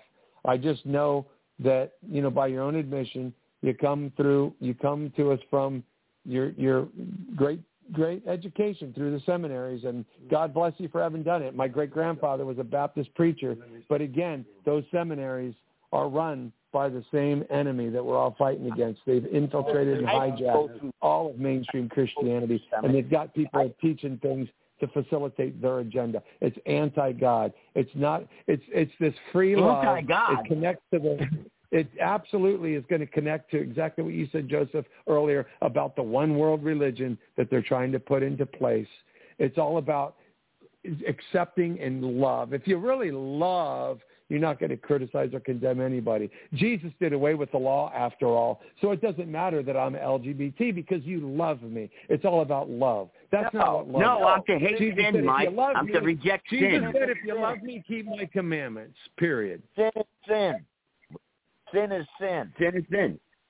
That's right. Right. So let's justify it. Where do you It's all sin, so therefore it's all good, and therefore we're all forgiven under Jesus, so it's all good. See, it plays Well, right into their New World Order Jesus. religion. I am forgiven under Jesus, but there is a penalty still for sin. The wages of sin is still death. Right. It didn't change. Jesus Christ didn't change the, the definition of sin. Right, any and we could get philosophical on what no, that we, means. We're right? not supposed Because we- to. No, it's not. We don't have license. Liberty is to do what's right, not what I want Right. to do, not whatever I feel like doing. Liberty, Right. liberty to do what is right, what is good, not and what evil. is and what is good. And How do we know what is right? How do we know what is right and what is good? when a person receives Christ Jesus as his Lord and Savior, he receives the Holy Spirit. And the Holy Spirit is his guide. And the fruit of that Spirit is supposed to be produced in his life. That doesn't mean he will never sin, but it doesn't give him a license to sin. And the Lord says that he'll chastise you for your sin on earth. I'm forgiven for my sins at Calvary, past, Those present, do Right. future. put their I'm Right. sanctified, That- past, those who do Right, present, and we agree on that. Christ, Okay, They can be- but I but I will be chastised in this world. And Lord said if we would judge ourselves, He wouldn't judge us to keep a short chain of sin. Okay, but Right. we're we're all sinners saved by grace if we're in Christ. Okay, but we don't have the we don't have a license to sin. No. And what is You know? sin? The transgression like- of the law. And what is know, the the- law? The Ten Commandments. It, it's And what's the the fourth transgression. commandment? It's the tr- it's the transgression And what is the offense transgression? against God in any manner. Right. Which God which said- is pretty much covered in the Ten Commandments. God said, honor the I. Sabbath day and pretty keep much holy. It's Well, a day of rest. It's a day of it's Jesus- a day of in- in fact- obedience and, Right. and study and thought towards Christ, Well, our Savior. God bless. He's Hey, the one that ordained Amen. that day. He's the one that ordained God the bless Sabbath day. Listen, the Apostle Paul said, "Hey, one man esteems one day above another; another man esteems all days the same." So, if that's what you want to worship on a Saturday, have at it. That's up to you. I, you know, Yeah, yeah, amen. it's up to God's law for you to adhere to His law, just like the Well, other nine commandments. None Well, of us can escape that. Every None day of us. me. See, I- we do I- the best we can, and we have Jesus Christ as an advocate for our sin against the laws. We have to use. If it wasn't for Christ, none of us would ever be in a heavenly realm. You must adhere to the Ten Commandments as they're written down. Jesus Christ makes Well, that quite clear. Uh, Excuse me, the why penalty could, under the law- You, how did you refute His word? That's The ridiculous. The, penalty, the penalty under the law for breaking a commandment willfully was death. Death. It doesn't have to be if you put your faith in Jesus Christ. Well, and right. So now you're getting it both make ways. So are you under the old law? Now you got or it both ways. Now you got it both ways now. Now you got a license Yeah. to So my question is, which are you under? Are you under grace or are you under law? For all of us, we would all be dead in God, uh, uh, and, and no heaven for uh, and any. So we got a license to sin then. to. We would be I dead. gotta hit it. I gotta go. Now, I know you got a license to sin now. I mean, you know, because like he said, Christ. We we we can sin, and that's it. We all we got to do is go to Christ. We break the commandments. We go to Christ. with an honest intent to improve the quality of your life and try to overcome Oh, sin. I can't. Uh, I can, the Holy I, so I get to different levels of heaven. I can get better and better and better. I, I got to work my way to heaven. What Jesus said, he who overcometh, the same shall be saved. If You you overcome this. willfully deny his word, if you willfully commit sins without any reservation about changing, Right. your If you approach life you as will not if you it. approach life as if Jesus is a free pass, then yeah, watch out, buddy. Yeah, you're in trouble, no doubt. But all I'm saying is that is that a Christian doesn't live by we we live by the law of the Spirit. Right, and the Spirit the leads us. Covenant. We're not No, under the Mosaic But covenant. the Spirit We're not obliged to to keep the laws The of Spirit Moses and the converts us and and convicts us to live in harmony with God's moral law. That's what the conversion experience is. See, that's what true Christianity is. True Christianity is converting. You have a conversion. You go from God being the sinner who wanted that license to sin to the person who through prayer and supplication and, and effort and his own efforts combined with God, we have to do our part. I have to put forth my effort and my will and pray to God to give me the strength to walk in harmony with his will. And God laid out his will in what we call the Ten Commandments. Because if you look at Well, the look, Ten Commandments, Jesus- even Jesus said, on these two hang all the law. And the one, the one tablet was about God. Remember the one God. There's only one true. God.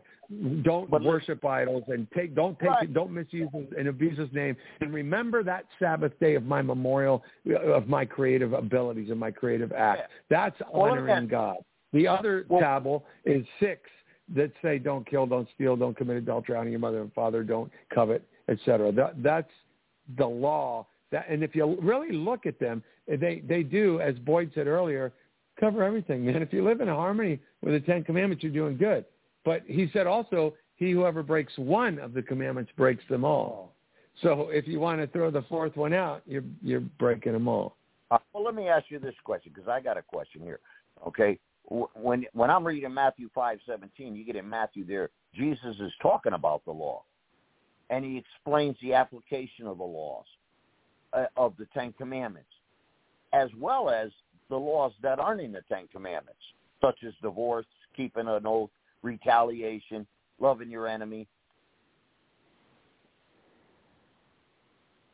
So what's the question? in the law. I mean, I mean, you know, when Paul talks of the law in the book of Romans, he's talking about ah, forget it. I, I Well, you can only love your enemy if if your enemy reciprocates to your plea to understand a, a relationship that can be That's successful. another yeah, that's it- another topic. Exactly. get If, if your enemy is out to kill you or something like that, you certainly have the right to defend your life. Right. So Yeah, That's a yeah, that's a good point. My dad's bringing. That's another topic because you mentioned enemy. I heard you talking about mentioned the part where about love your enemies. But obviously that can get we could go off on a tangent on that too, right? It's kind of like the thing with thou shalt not kill. If somebody comes in my house and they're trying to, you know, rape my wife, I'm going to kill him if I got a 45 in my I hand. have to You do what? I don't want to do. But yeah, all right. God bless you, Peter, man. I love you, brother. God bless you, and Joseph, love you too, man. God bless one, you, brother. one last word. My dad just wants to say another word. Go ahead, Pop. One last word. Don't keep How about hey, Joseph? How about this? yeah. How about wherever you are, wherever you live, wherever your your your your domain is, see if you can't find yourself and sit down and discuss this thing about the fourth commandment with a Seventh Day Adventist preacher, a Seventh Day Adventist uh, person of intellectual prowess that can explain it clearly from a biblical point of view that you can't refute. Clearly sit down and discuss it with intelligence and, and refute what you think is bad about it and let him, who is much more intelligent than I and more understanding in the verse of what the Saturday Sabbath means, get yourself into a Seventh-day Adventist uh, scenario with a Baptist minister that uh, not a Baptist minister, a Seventh Day Adventist minister that can explain to you, and they're the best in the world. Believe me, there's no another, and they they are the best schooled on the Bible ever to walk this earth. You will find yourself meditating a whole different level about thought on the fourth commandment. But you have to find uh, the right person that can explain it far better than I can. So I, I, I urge you to do that. You need to some clearer understanding. You can get it, but you got to go to the right person, and they'll explain it with irrefutable uh, evidence that the fourth commandment stands uh, as it says on the in the Ten Commandments. You must do that. It's very important. Okay. All right. I'm done. Thank you. Thank you. Okay, buddy. Buddy, take care of yourself. All right. All right, everybody. Good night. Now, I guess. now can I say something? That that fellow was just talking. Tell him next time he's got to get closer to the phone. He don't have to holler so loud from the back.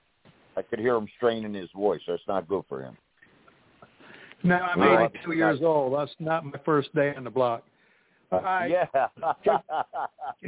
Amen. Okay, buddy. Uh, Take care of yourself. All right. Good night, talk, man. everybody. Take care. Take care. Good night. All right.